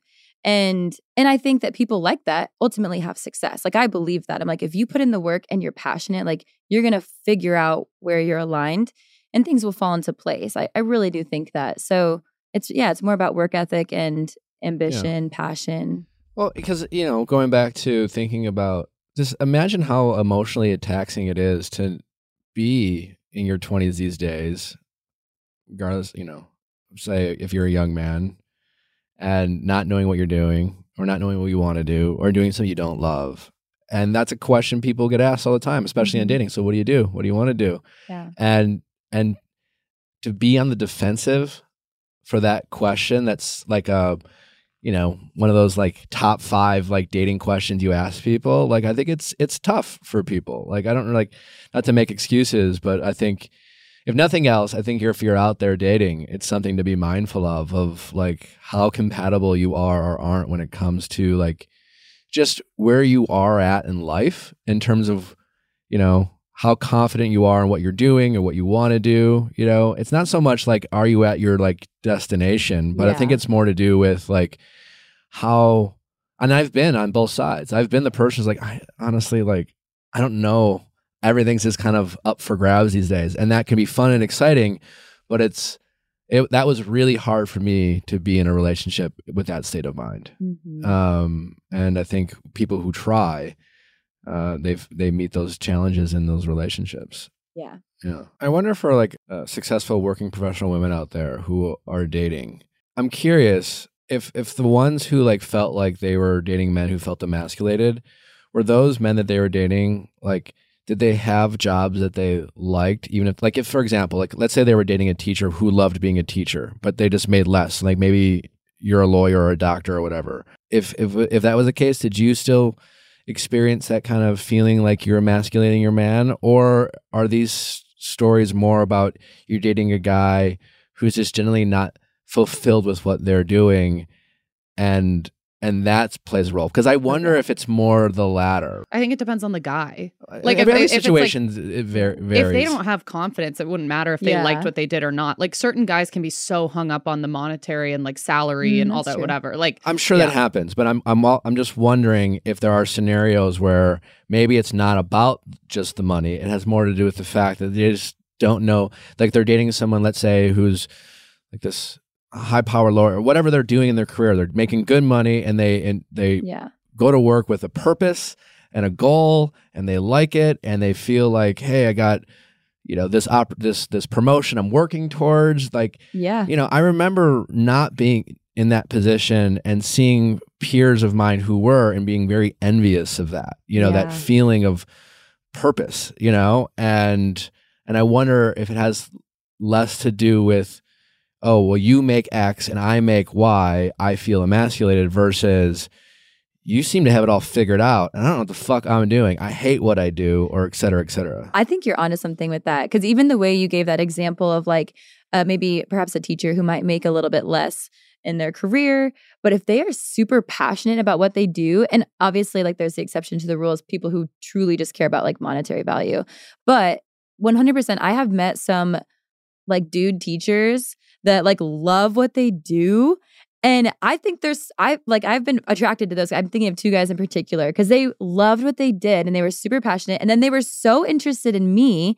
And I was like, I, I don't know. I thought that was like very cool. I, it's funny you gave that example because I immediately thought of two dudes who I was like, oh, they were very like passionate about their work. They loved what they mm-hmm. did. Yeah. And like they didn't there was no like weird Yeah. uh, weird vibes. If you're out, if you're out there, if you're a woman and you have a very, if you've experienced this feeling before, I would try to find someone who, regardless of what they make less, is lo- uh, they're a coach, or a teacher, I don't know, whatever they Yeah. they seem to really like it. They like what they do, and I wonder if they would experience the same thing versus someone who is stuck in a job. stuck in a job Yeah. and and makes less. And I feel like less, that yeah. could be a, a recipe for disaster. Yeah, because in that situation, like all they kind of have in this, like being stuck in a job, is like money. Like Yeah. that's Yeah. the thing. Like that's the only That's thing that the they're only getting thing, out of it. that money, yeah. and then that- you find someone who's like absolutely trumping that, and they have this like Yeah. personal fulfillment. I bet Yeah. that's so yeah. I think Yeah. that's the key to life, like finding something, yeah, personal fulfillment, that thing that like brings you to life that you can be joyous about. Like that, I really think that's how you find happiness in life. And if you're happy, then who cares? You know, it's like, okay, I don't make a lot of money. Obviously, we all love money, but like, Yeah, but I wonder if there's the something day, there. yeah, I think because I think you're just saying, just saying, oh, like uh, every guy I've dated yeah. is emasculated. I, again, I'm sure that tracks, but I'd just be mindful of the people you date, and it's like you know when they when you go on a date, they say, how do they talk about their ex, or you Mm. how do they talk about a past employer? How do they talk about what they do now and what they love, or how how their happiness, like how happy or Mm-hmm. satisfied or fulfilled do they feel? About other aspects of their lives when you meet them, because if they're constantly like, "Oh, I don't like this, I don't like that," well, A question that I've started Yeah. asking in my matchmaking calls when I'm screening people is how much does your work inform your identity? Because I think uh, so. Like qu- I think questions like that are also like really get to the meat of like, does someone feel like this is something they like clock in, clock out, or is this something that like gives that feels connected to them on a deeper level? Ooh, I like that. That is so Yes. good. Anybody borrow it? Yeah. That's really good. Before we do texting office hours, let's do. Uh, I, I want to talk AI and, and Katie Holmes, but also tomorrow, all about the Royals. Uh, we're talking. It's the best day of my life. Allie's gonna really thrive this episode. Allie's gonna pop off. I'm This gonna is wear really- a hat. this This really- is the full moon to really- her werewolf royal It's really persona. Allie's day, but we'll be breaking gosh. down the Harry and Meghan Meghan documentary. I'm very, I'm in. I've, I've watched you. it. I'm, We've been waiting. I'm in. I'm very invested. I have lots of thoughts, of lots of opinions. It really is the best reality TV out there. Huh. Mm. Okay. Hot take. Because it's real. Tara Schuster is with us, uh, author of Buy Yourself uh, a Fucking Buy Yourself the Fucking Lilies, also former Comedy Central executive. Will be breaking down the episodes with us, talking about her book, uh, but really getting into the meat and potatoes of Harry and Meghan. I'm really, if you have any interest in reality TV or the Royals, Allie is, will be really taking us uh, through it, and then we will be getting She's a royal expert. She's we'll have her bringing in our expert, and then Tara and myself and Amanda me. will be giving our com- commentary. So that that is uh, tomorrow on Going Deeper. Did we any? Did you guys see uh, Katie Holmes at the red carpet? Yeah, we did. Of, oh uh, my god, I the have fit. I really, I really thought it, it truly looked like a photo from 2002. It was trippy. Did anyone ask her about the outfit? Oh, do we have a, a picture? Yeah. Did you not see this, Susie? Well, I saw it briefly over there a moment ago. So I'm just curious when people go to red carpets, do they pretty much always have a stylist? what do you mean? Like, does somebody usually style you when you go to a red carpet event for the No. most part? Well, depends who you go with. Okay. The, the stuff like most of our peers do. No. like something like this. Like, this. yeah. Oh well, Katie Holmes. You Yeah. would think she would have a stylist. Well, that's what I'm wondering. Like, was this styled by somebody? I mean, what a look. It's the shoes for me. Oh, so anyway, yeah. I mean, yeah, Katie Holmes, you'd think she'd have a stylist. I mean, it was like the iHeart. It's It Jingle was Ball. Jingle Ball. Yeah. Jingle Ball. at Madison Square Garden. I'm surprised she was at Jingle Ball at Madison. Maybe there's a performing artist. She was- really just wanted to hear Jax sing Victoria's Secret. You know what? We might we might be totally off on this. Like, this might be what's coming back. But Oh, for yeah, you guys yeah. know what I mean? people people have been commenting Are like, people- no, I refuse to go back. I know. Like people, I know. yeah. People are up in arms. I'm sure. So this is like a dress with like ripped jeans underneath. I mean, it's technically a top. It's just long. And this look Mm. was popular. It was. Oh yeah. the jeans absolutely. under the skirt look, it was a moment. Oh yeah. Right. Yeah. Like she might be a little bit ahead of her time. Like we might be thinking, oh, this is a throwback, but she might actually be. From the She's future. in From the future. 3022. She actually might be from the future on Well, this. I mean, it's 20 years ago when it's was popular. So like Exactly. it's it's about time it like rolls back around. Yeah, I don't think it goes in like I don't think fashion goes in a circle. I think it goes in like a rubber band where it like Oh. do you know what I mean? So instead of going like jumping back to like let's say the 60s, it's going to go like teens, 10s, 90s, 80s. Oh, Like instead of being like it's like boop boop. Snake draft. interesting. Wow. Interesting. Okay. All That's my theory. All right. But I you heard also it here first. I feel like it reminds me a lot of like the Hannah Montana like Disney Channel Yeah. era. D- Was there a specific She needs a Reminds shirt underneath Dawson's that shirt. Creek. Yes, a layer. Yes, you have to like reverse Dawson's layer where you put the cami on top of the t-shirt. Yeah. what? Also, Why just good on Katie Holmes. I mean, like most people would believe it's a photo from 20 years ago. Yeah. and everyone's saying like skincare, skincare on par. Like look at her go. Yeah. What one like Y2K trend would you either be like most upset if it came back or would you lead the charge on bringing back? Upset hemp necklaces. Oh my god. Oh no, I used Remember to those? love those. Ah, so did I. yeah, But I don't want them coming back. I used to do them myself. You're talking about like the ones that were like Yeah, there's like woven. Oh, yeah. yeah, the woven like Yes. hemp necklaces or bracelets oh, for I was sure. big into that. With their like ratty bracelet they wear Yeah. for ni- 18 months. yes, yeah, I, That's I don't funny. need that coming back. What would I want coming back? Hmm. Can we talk- chunky waist belts?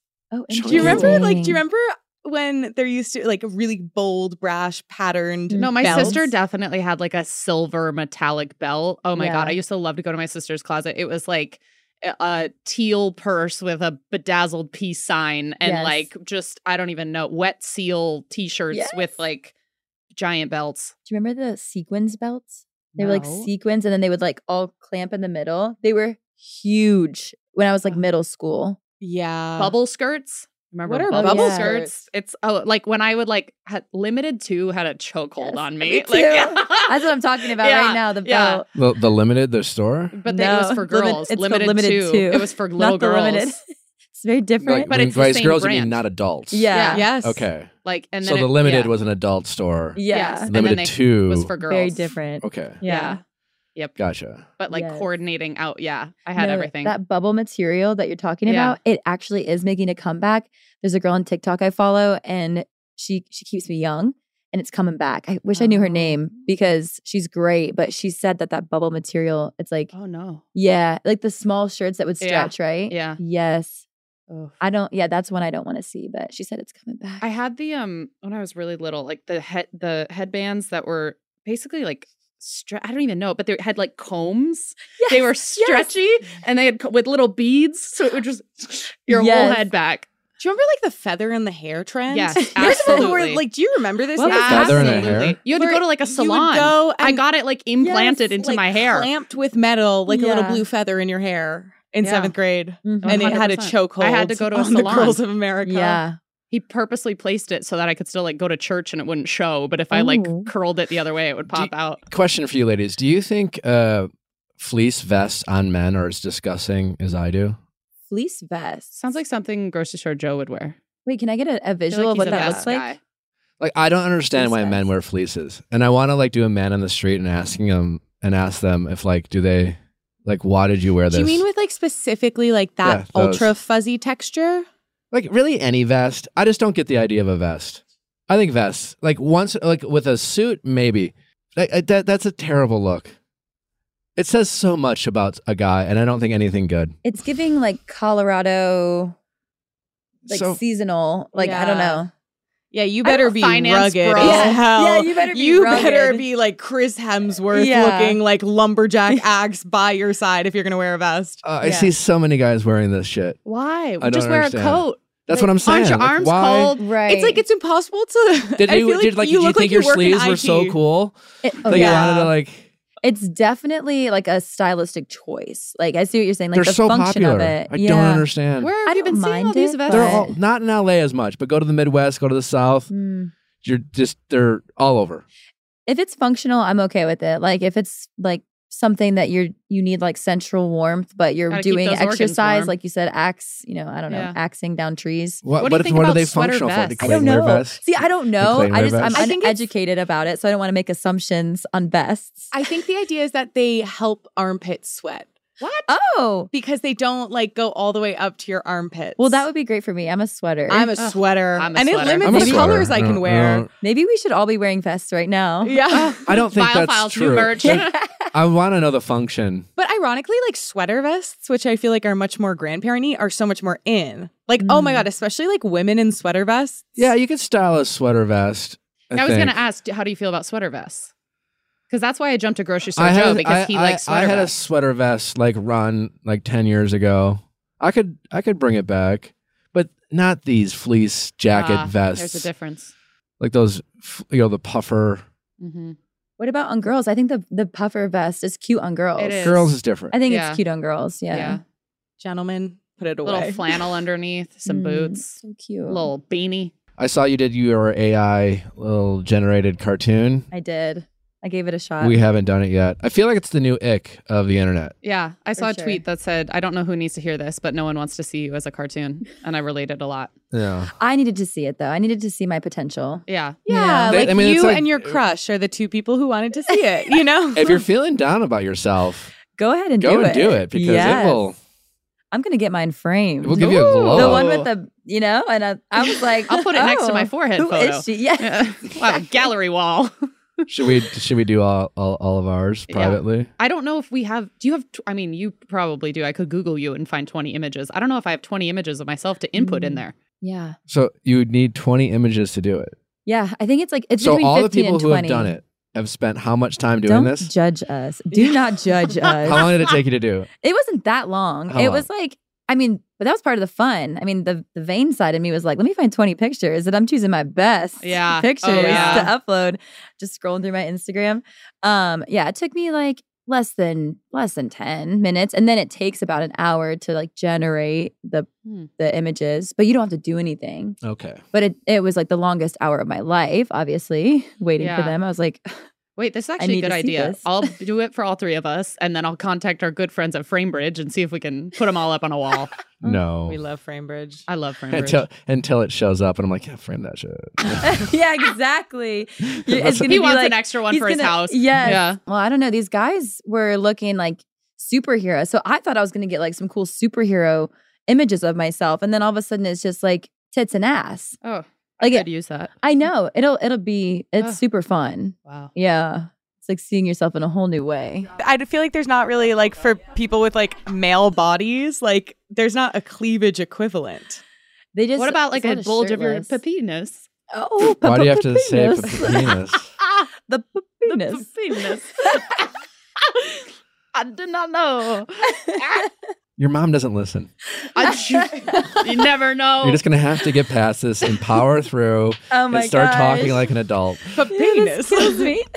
it's the stutter for me. The, the penis. You know what? Sounds it, kind of was, Italian. it was like, should I say penis? I know. That's it was, why it was she started. apprehensive. It was apprehensive. A penis. that Sounds got like me. Sounds like a fruit. Yeah, Yes, a penis. a penis. I identify as a penis. Uh, all right, texting office hours. How's it going? Hey, I'm Emma. I'm 25 years old. How can we help, Emma? So, my story is surrounding the immense disappointment I felt after uh, an incident after sex last week. Okay, what happened? So, I've been seeing this 25 year old male for about a month. We actually met two months ago at a bar. And then two weeks later, subsequently matched on Tinder and were was talking after that. I met up with him again about a month ago. Our typical encounters since then have been me inviting him over, us chatting over drinks for a couple hours, me making dinner, and then us having sex. But last Wednesday was a little different. I actually spent almost all day with him. He had made plans to take me to lunch. Um, we came back to mine. Uh, we went out for drunk, drinks after that, and then came back, made dinner, and then we had sex. However, unfortunately, at the culmination of this lovemaking, um, the condom slipped, exposing me to all of his good stuff. Uh, and I was not on birth control at the time. I've actually been practicing the natural family planning method for two years pretty successfully, and that has entailed me tracking my ovulation. So that night, I was staunchly aware upon the accident that I had ovulated within a really risky period, within 12 to 24 hours of my ovulation, um, because I'd had a previous positive ovulation test two days prior. Okay. And for those that don't know, Plan B is usually not effective in these situations after ovulation. Um, so that evening, I was going through it. I was having like physical manis- manifestations of shock, anxiety, couldn't stop shaking because my options then were to either get the emergency IUD placed the next day or even worse so waiting to see if I was pregnant 2 weeks from the date and Gotcha. taking it from All right, there. so I got a couple questions. Uh, one, Yes. how how when you say slipped off, what Yes. what exactly happened with the condom? So he hadn't told me he came, and then I believe his penis became flaccid, and then it slipped off, and then semen was everywhere. So wait, Mm-hmm. he climaxed and and kept having sex? Um, I don't think we were like so much having sex at that point, but after he moved away, we realized that the condom wasn't on him. Oh, so you you're not entirely sure when when it came off. Is that maybe? Correct. Okay. Exactly. Mm. Yeah. But you were exposed to semen. yes. Okay. Gotcha. Just trying to figure out how what was what was he doing? Like, like I don't. I don't know. didn't either. you have that thought of like? Yes. Yes, I did. And you're certain that he was like, Because it totally seemed- unaware. Yeah, well, it sounds like it came off because he was no longer aroused and therefore no longer fit. I, I, I, this is the first time this has happened to me, but I don't believe it's uncommon for this to occur. Mm, Gotcha. Okay. Yeah. Okay. And so, what is? Oh, and then explain to our audience what you mean by the emergency IUD. Yeah.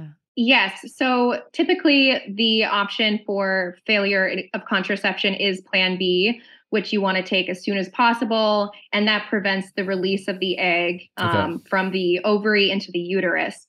However, in many situations post ovulation and in women over, I believe it's 165 pounds, the emergency IUD is the best next option, if not the better option for most situations.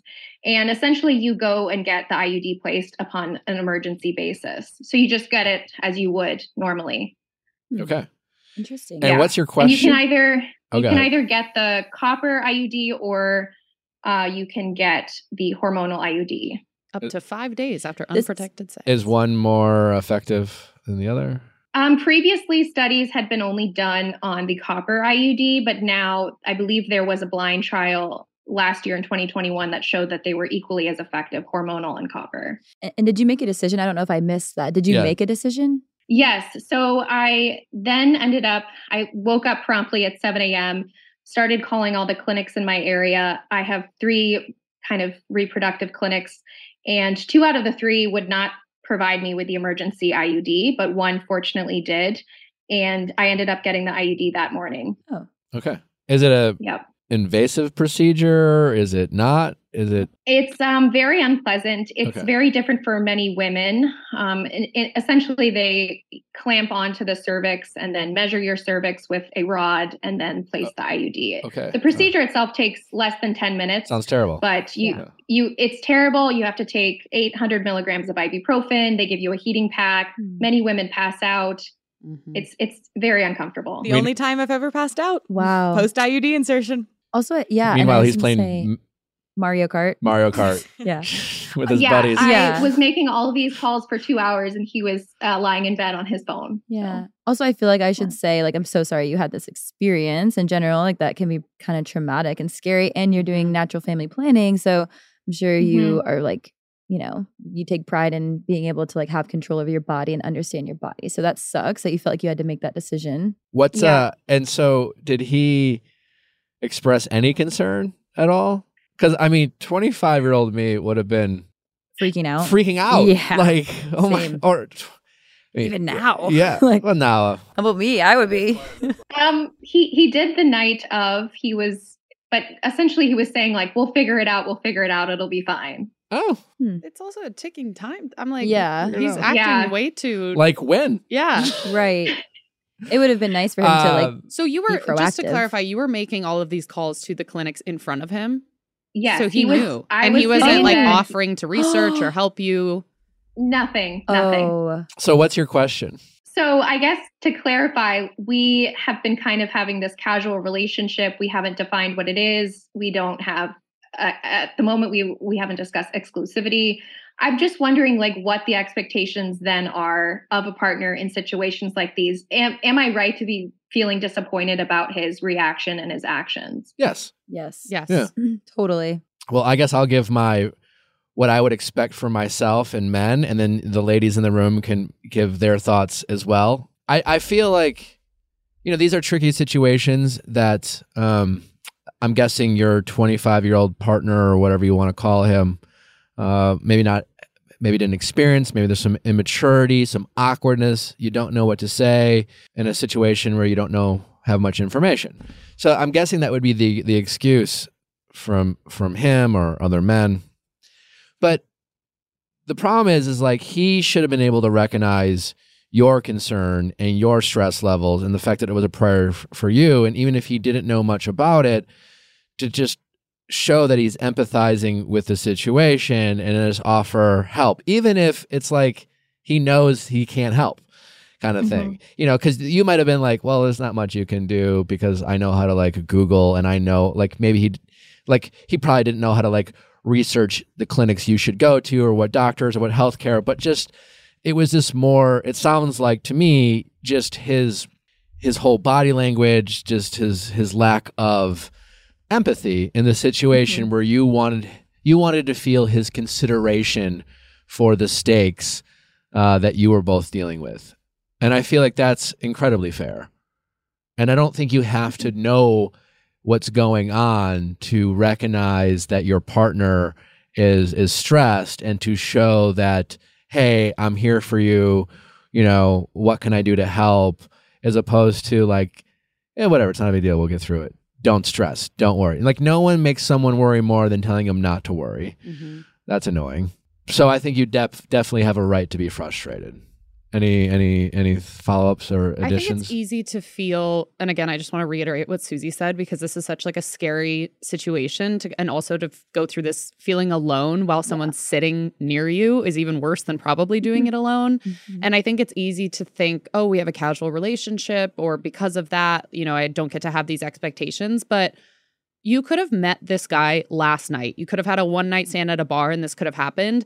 And probably a lot of guys, I would hope a lot of guys would have risen to the occasion, even if they didn't even know your last name. Like it has Yeah. really nothing to do with what, what you've defined and what this situation is. The right guy would have been more proactive, been more helpful. And unfortunately, he just did not rise to the occasion, which sucks, but it just kind of points to you of who he is. And it really has mm-hmm. nothing like I think he probably would have acted very similarly even if you had defined things or if you were in a relationship. It just sounds like he's not that proactive. He's not doing what you wanted him to do in that moment. He's not meeting you there. Did he offer to take you to the clinic? Yeah, he did, but Okay. I said I'd rather have a female accompany me. Okay. Well, I mean, Yeah. he, he did do that. Yeah. Yeah. yeah. I, I agree with everything y'all have said, like for sure. I think it says a lot about his character, though, that he wasn't like more helpful or Mhm. more just considerate. Did he follow up afterward? Did he ask you how you were feeling or Yeah, I sent in a screenshot of the text messages Oh, I sent, or I, I texted him, I got the IUD, and then I think like two hours later, he's like, How are you feeling? And then I Is he aware of how feeling. uncomfortable it is? Probably not. I don't even think most people know what Yeah, I mean, I didn't- stands for. I so, didn't know. yeah. Wow. He, listen, it's not your job to coach any guy up. It's just not. That being said, I do. It's just like, listen, we we have these conversations a lot on this show, right? And you know, it's the show's mostly li- listened to by women, and it's very easy to be like, "Fuck him" and blah blah blah. It's like, eh, yeah, and listen, like it does. Re- it it certainly is a reflection of you know character. I don't know, but certainly maturity. And mm-hmm, Yeah. I I think that's that's fair to say. It's really up to you. I mean, like I guess my point is this aside, if you've been happy with everything else or or you're exploring, you know, you were ex- interested in exploring other things, I don't think I think it would be hasty for you to just break things off without an explanation and just say, "Hey, you know, you got bad character because of how you handled this." Unfortunately, I think and we were talking about this earlier. I I don't think men are becoming more mature uh, in their early to mid twenties. I think they're becoming less and less mature. I think we are expecting less and less of our younger generations when it comes to these types of topics. Certainly, men and so like while I don't think it's your job, I think it might be an opportunity for you to just sit down with him and just explain to him how that experience made you feel without trying to make an accusation. It's just like, hey, I want to talk about what happened. Like that was a lot for me. And first of all, like, and again, only if you feel this way, but some version of like, I first I really like what we've had. This has been enjoyable, but that situation bothered me, and I'd like to talk to you about it because like I just want to make sure we're on the same page. Try to like use non-attacking language in terms of like, well, don't say like you did something that really bothered me, like the situation bothered me, and then kind of get into it. Say like, well, like listen, I've I would have liked for you to do X, Y, or Z. It would have been nice. Like it, it just it it frustrated me that you weren't doing this and see how he responds because there's a good chance if you do it in a way where you kind of explain the situation, the procedure, what it's like, if he doesn't go, "Oh my god, I I'm realizing now how much I dropped the ball in that situation. I'm realizing now how much I wasn't there for you, and I really hate like when you put it in the context we're hearing it now, I'm wondering if he would have the same criticism of himself Mhm. that we have for him. Mhm. And there's a chance that he he might. And I think we we do have to be willing to at least try to have these conversations with the, our potential partners. And, and one, it's a, it's good practice to communicate these types of awkward, frustrating situations that are bound to happen in every relationship. Our partners, the only guarantee we have is that they will disappoint us at times. You know, he very much disappointed you here. And all we can do is see how we can communicate those frustrations and then see how they respond. If he gets defensive, it gets if he gets accusatory in any way, if he's just like petty about it or just really disappointing in how he handles it, then I think you can start making more kind of bolder critiques on his character and whether he's like a future like a, a potential real partner for you would be my two cents. I agree with that completely because I do think, yeah, it could come down to a couple of things. It could come down to like expectations, which is something we talked about earlier. Like maybe his expectations while, you know, having sex with a partner is like, oh, if this happens, like some people just make the assumption that someone is going to like get an abortion or plan mm-hmm. or I mean honestly, I'm going to be honest, I didn't know that plan B did not work if you were using like natural family planning methods and you were ovulating. I thought it prevented the sperm from attaching. So that's actually something I learned today.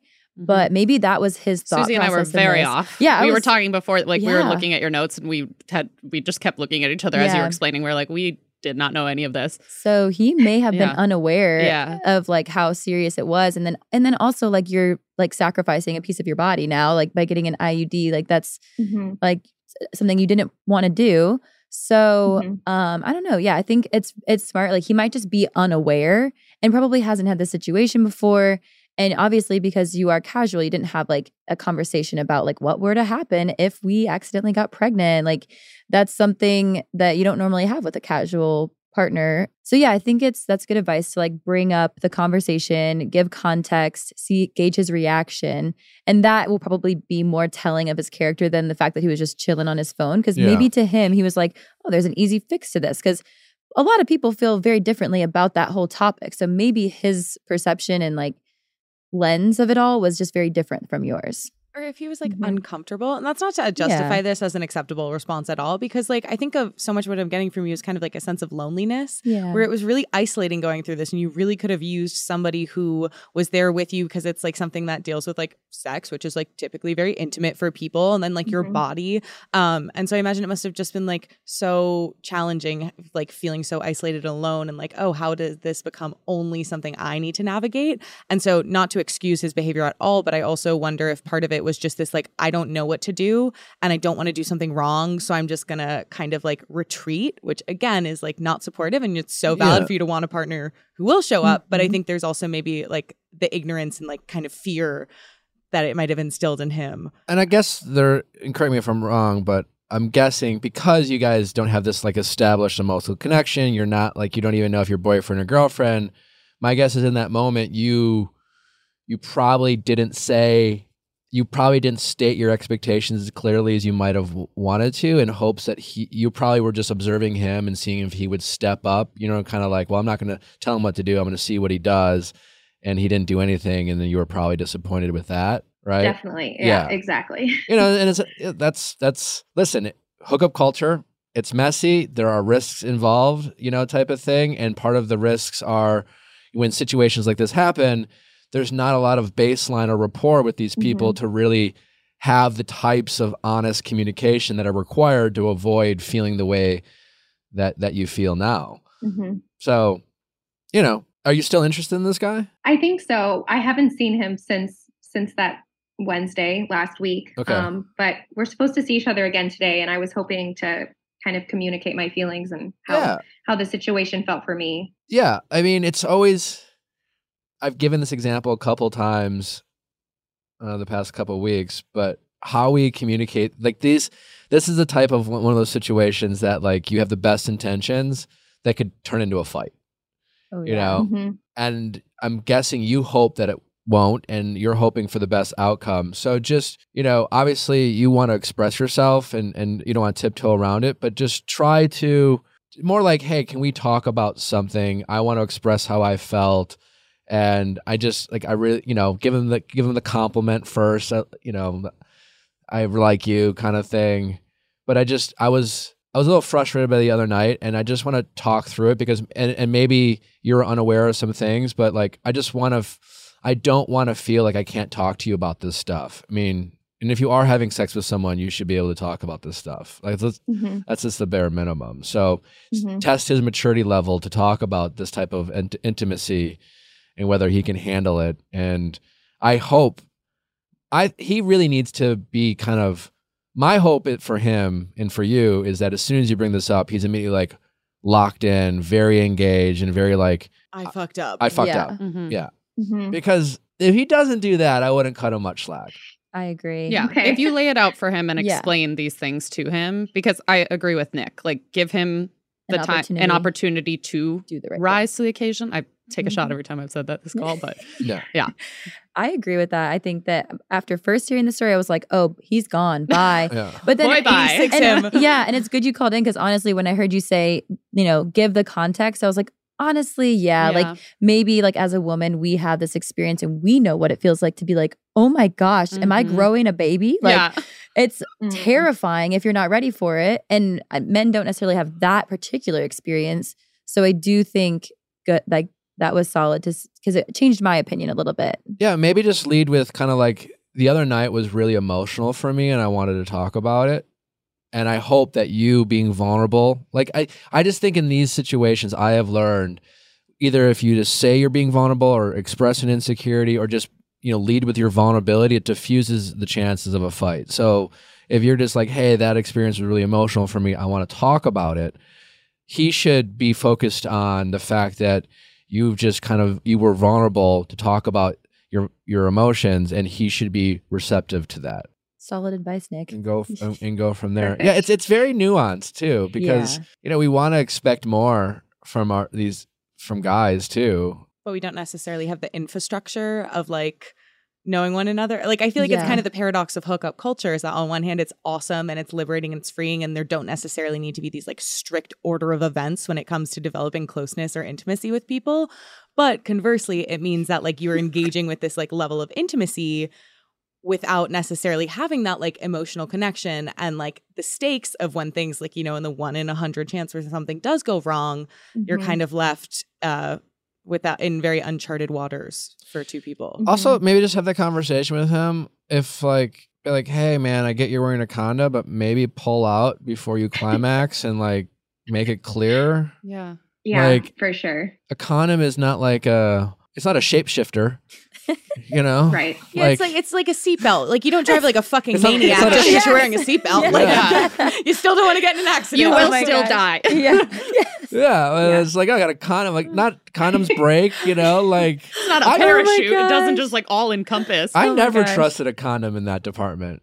Never trust a condom. Never Never trust a trust a condom. New merch. condom. Use New them, merch. but I've don't seen- trust them. I've seen some Hashtag. stuff I've- happen. Yes. I've never finished with a condom on if she wasn't on birth control. Smart. Mm. Like without Yeah. without removing myself from the situation. Thank you for clarifying. Uh, That's just nuts. That's This is smart. kamikaze. He's Nuts, just like a- literal nuts. Yeah. Anyways, this could be an opportunity for you guys to have a mature conversation around sex, around dating. Mm-hmm. You know, checking in on what his maturity level is, his willingness to have these types of conversations, and then maybe this could open up the door for further conversations if you continue to get to know each other and keep having sex around your mm-hmm. expectations around sex and dating. Because it sounds like you weren't having a ton of these conversations. Most people aren't having these conversations, and and it's leading to stuff like this. So, and it it sucks feeling like you know isolated and alone and you know like those that's when you really need your partner a partner to really be there for you by your side and you know when we're hooking up without this emotional connection it's it it can be really awkward and and a lot of i think bad behaviors. And you know i guess we need to it's like again it's not your job but I think people, men, people are only getting better when someone's Yeah. coaching them up or communicating. like Yeah. paying it May- forward. Maybe you're paying it forward. I to like one of the first things, forward. one of the first things Nick gave me advice on when I started working for him because I was like so over a guy. I was like, I'm done. He was like, you don't owe him anything. It's not your responsibility, but it could help him moving forward and it could help the Mhm. other women he meets down the Mhm. road if you illuminate the Yeah. situation a bit. So it's just like, yeah, decide for yourself. It's not your job, but we're trying to like better people out there, and uh, we got to learn. Leave them better than you found them. Leave them. I Yeah. always say that. Yeah. I like always the have. woods. Pick up that trash. So, Yes. Well, Uh, I mean, now I can't get pregnant for eight years, so that's great. Wait, what? Wow. I think Well, you could get it taken out, but That's true. Yeah. That's true. It's Should just side another. effects Yeah, just. Wait, another- what? Uh, but explain to the, the uh, like, IUD, IUD, is in for a in there. while. it's in there. It's implanted It in your stays in for eight years. eight years, Yeah. and you can't get pregnant. well, Uh, it's 99% effective. I do know someone that got pregnant with an IUD. There So- is with because it's intrauterine, there is a risk if you were to get pregnant that the pregnancy would develop in the fallopian tube and be an ectopic pregnancy, which has high risk of Sure, yeah, yeah. needing operation. And but otherwise, it's one of the most, if not the most effective Mhm. birth control. Interesting. options. So for you, like now, you don't have to do the family. Are you just gonna s- Well, stick with it? So you to speak? will you should still ovulate it's it vary it varies with women but you should still ovulate with an iud in place it kind of just creates the the uterus becomes inhospitable to Huh. sperm so i will i i'm hoping i still ovulate and go through the the natural hormones but otherwise i might not and and I not haven't had a period in three years. It is. yeah I'm curious for you Love because that, I think yeah. So often, like we see, like people with uteruses, like not necessarily knowing about their body in this high level way. Like, I'm like learning I so even, much on this call. I'm I'm learning learning so too. much. We're from. My mom is an OBGYN, and I'm still like, and I'm curious for you, like, yeah. because I think sometimes maybe it feels like a little bit intimidating for people to seek out, or it's just like uncomfortable or scary. Like, I'm curious, like, what kind of inspired you to like have such a high level understanding of it, and like for other people who are maybe like, wait, I should really like yeah. get on this, like where you might suggest turning for resources. Yeah, I knew from when I became sexually active, I wanted to avoid hormones. But so that really just launched me into researching about other methods of contraception. I'm also in science, healthcare. So the the means of understanding these things are there for me. Um, other, otherwise, I think I wouldn't be as knowledgeable. All right. I want you to like. That's write a amazing. little Yeah. pamphlet or something. I know. Uh, well, we'd love an update. Thank you so much for your help. Uh, our pleasure. Good luck. Uh, thank you for sharing. This was really uh, informative and uh, fun. Sorry you had experienced that, but uh, I'm really curious how this conversation goes and um, if there's hope for him and uh, Yeah. this relationship. And you have every right to express these things to him despite Mhm. the casualness of this relationship. I agree. Thank you. All right. All right. Let us know. Take care. Okay, bye. All right, bye-bye. Bye. Bye. Final thoughts, Susie. What do you? How do we want to close this out? It's I- always fun chatting with you. Yeah. Yeah. Oh, yeah. I learned a lot today. I feel like there were some reoccurring themes of the day. Yeah. It was like Thoughtfulness. thoughtfulness, Thoughtfulness. consideration, empathy, Introspection. Intro- yeah. yeah. when you when when when she was telling her story, were you imagining how your exes might have responded in those situations? Yeah. I mean, not necessarily thinking about my exes, but I was thinking, like, what would my expectations be, Mm. especially from a partner? And I feel like I have had times where, like, I've been scared about something when it comes to my body or, like, a not necessarily that situation, but a similar situation. And it's like, I've had, I've been disappointed by people. And it's like, especially if it's like a partner that you see a future with or Mhm. want to see a future with. Yeah. I mean, I would be, I probably would be disappointed by that, their, re- his reaction. And yeah, I would, my expectations for a future partner would be a little bit like higher. But then it's good to hear your perspective to be like, and also as we learned through that story, it's like maybe there was just a lot of like misinformation or assumptions. So yeah, it's good that she's gonna like have the conversation and and give him the Yeah, opportunity. this, to this step up. conversation for her is a big one for for them because I, I feel like she'll really find out. You know, I think yeah, it's presumptuous. I think to critique his character from the story we heard. I think we can Mhm. critique his maturity level. I think how he responds to this conversation would be a more accurate, like how uh, how he handles that. If he's defensive and Mhm. critical, then uh, you suck. But if Totally. it could easily just be like, my hope for him is he feels real stupid Yeah. and and owns up to how much he dropped the ball. Right. And just like acknowledges her feelings and is just like, wow, I didn't even realize. Mhm. And sometimes like that's, you know, that's life. You just don't you're just unaware. So you don't know that you needed to step up, you know? I think men, young men specific specifically, and I know I was there, are really out of tune with the emotions uh, women can feel from like around their bodies changing around sex and and maybe possibly getting pregnant or having a miscarriage or anything in that department. I think men can be very aloof and just unaware and misguided with like their need to be there emotionally for their partners. I don't I just Mhm. because I think men so easily disconnect and like don't have that kind of residual emotional Mhm. feelings because also in some cases their bodies aren't changing or they don't have to think about it. It's very much out of sight, out of mind. And I think they just need to sometimes be made aware Yeah. of that. I agree. Even when she told her, or we read the story, she told it, I'm not sure. She said I was shaking, like I was having like visual imagery of like what this is going to be like. And I have been there. I've like laid in bed at night and had like almost a panic attack thinking about something that was scaring me Mhm. and with a, in this realm in this world of like yeah your body and the changes and it's like it is a very frightening feeling so like as a woman to hear that story yeah my knee-jerk reaction is like oh this guy is Yeah. like so unaware but he is 25 and yeah i'm yeah, not i'm not dating 25 year olds yeah you, like want, more- you want more from them, but yeah but there's we an just have awareness to we have to figure out a way to like, hopefully they're listening educate, yeah you hopefully they're listening and they can um learn something from this Mm-hmm. Susie, always a pleasure chatting Thank with you. you. Uh, since you're moving to LA, I hope we can do more of it. yeah, Again, everyone, don't forget that Tara Schuster is with us tomorrow to talk all things Harry and Meghan. Uh, plus, she's got a new book out. Uh, you're gonna, you're not going to want to miss Tara. She's an absolute delight. You're going to love her. I predict that many of you will think that she is an absolute incredible guest that we'll have to have back, just like Susie. thank you Uh, but uh, don't don't be afraid to tune in tomorrow. All things, even if you go watch go watch Harry and Meghan tonight, and then come back. Yeah. It's on Netflix.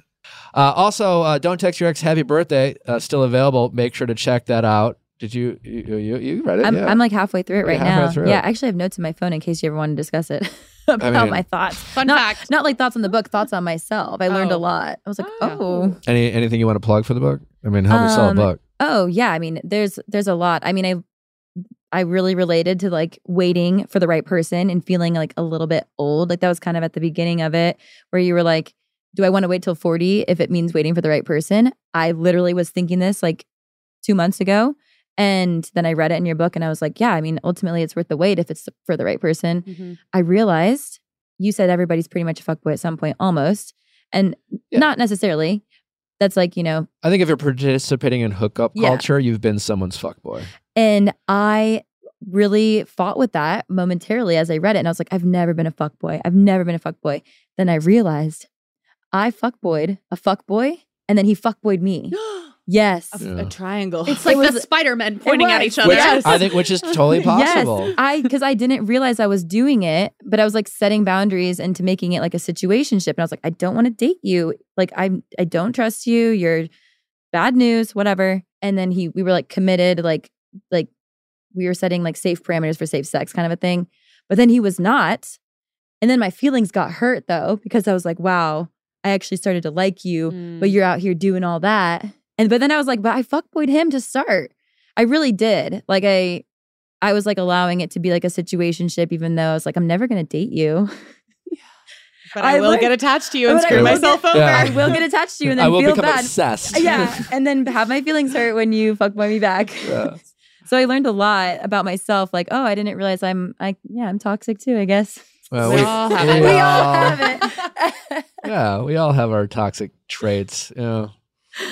Uh, yeah. Anyway, uh, Susie, we could talk and talk and talk, but I got to let you go. Don't forget to send in those questions at asknick at kastmedia.com, cast with a K, for all things Ask Nick. We're still looking for that situationship Come on. that wants to come on together and uh, shit or get off the pot kind of conversation. Oh, fun. uh, or a mediation. We're still doing those. If if you want to call in with your partner, Uh, we'll help you break up with someone if you want, or just helping you figure out whether you should stay or go. Really, anything. It's all anonymous. Um, so don't worry about that. Send those questions.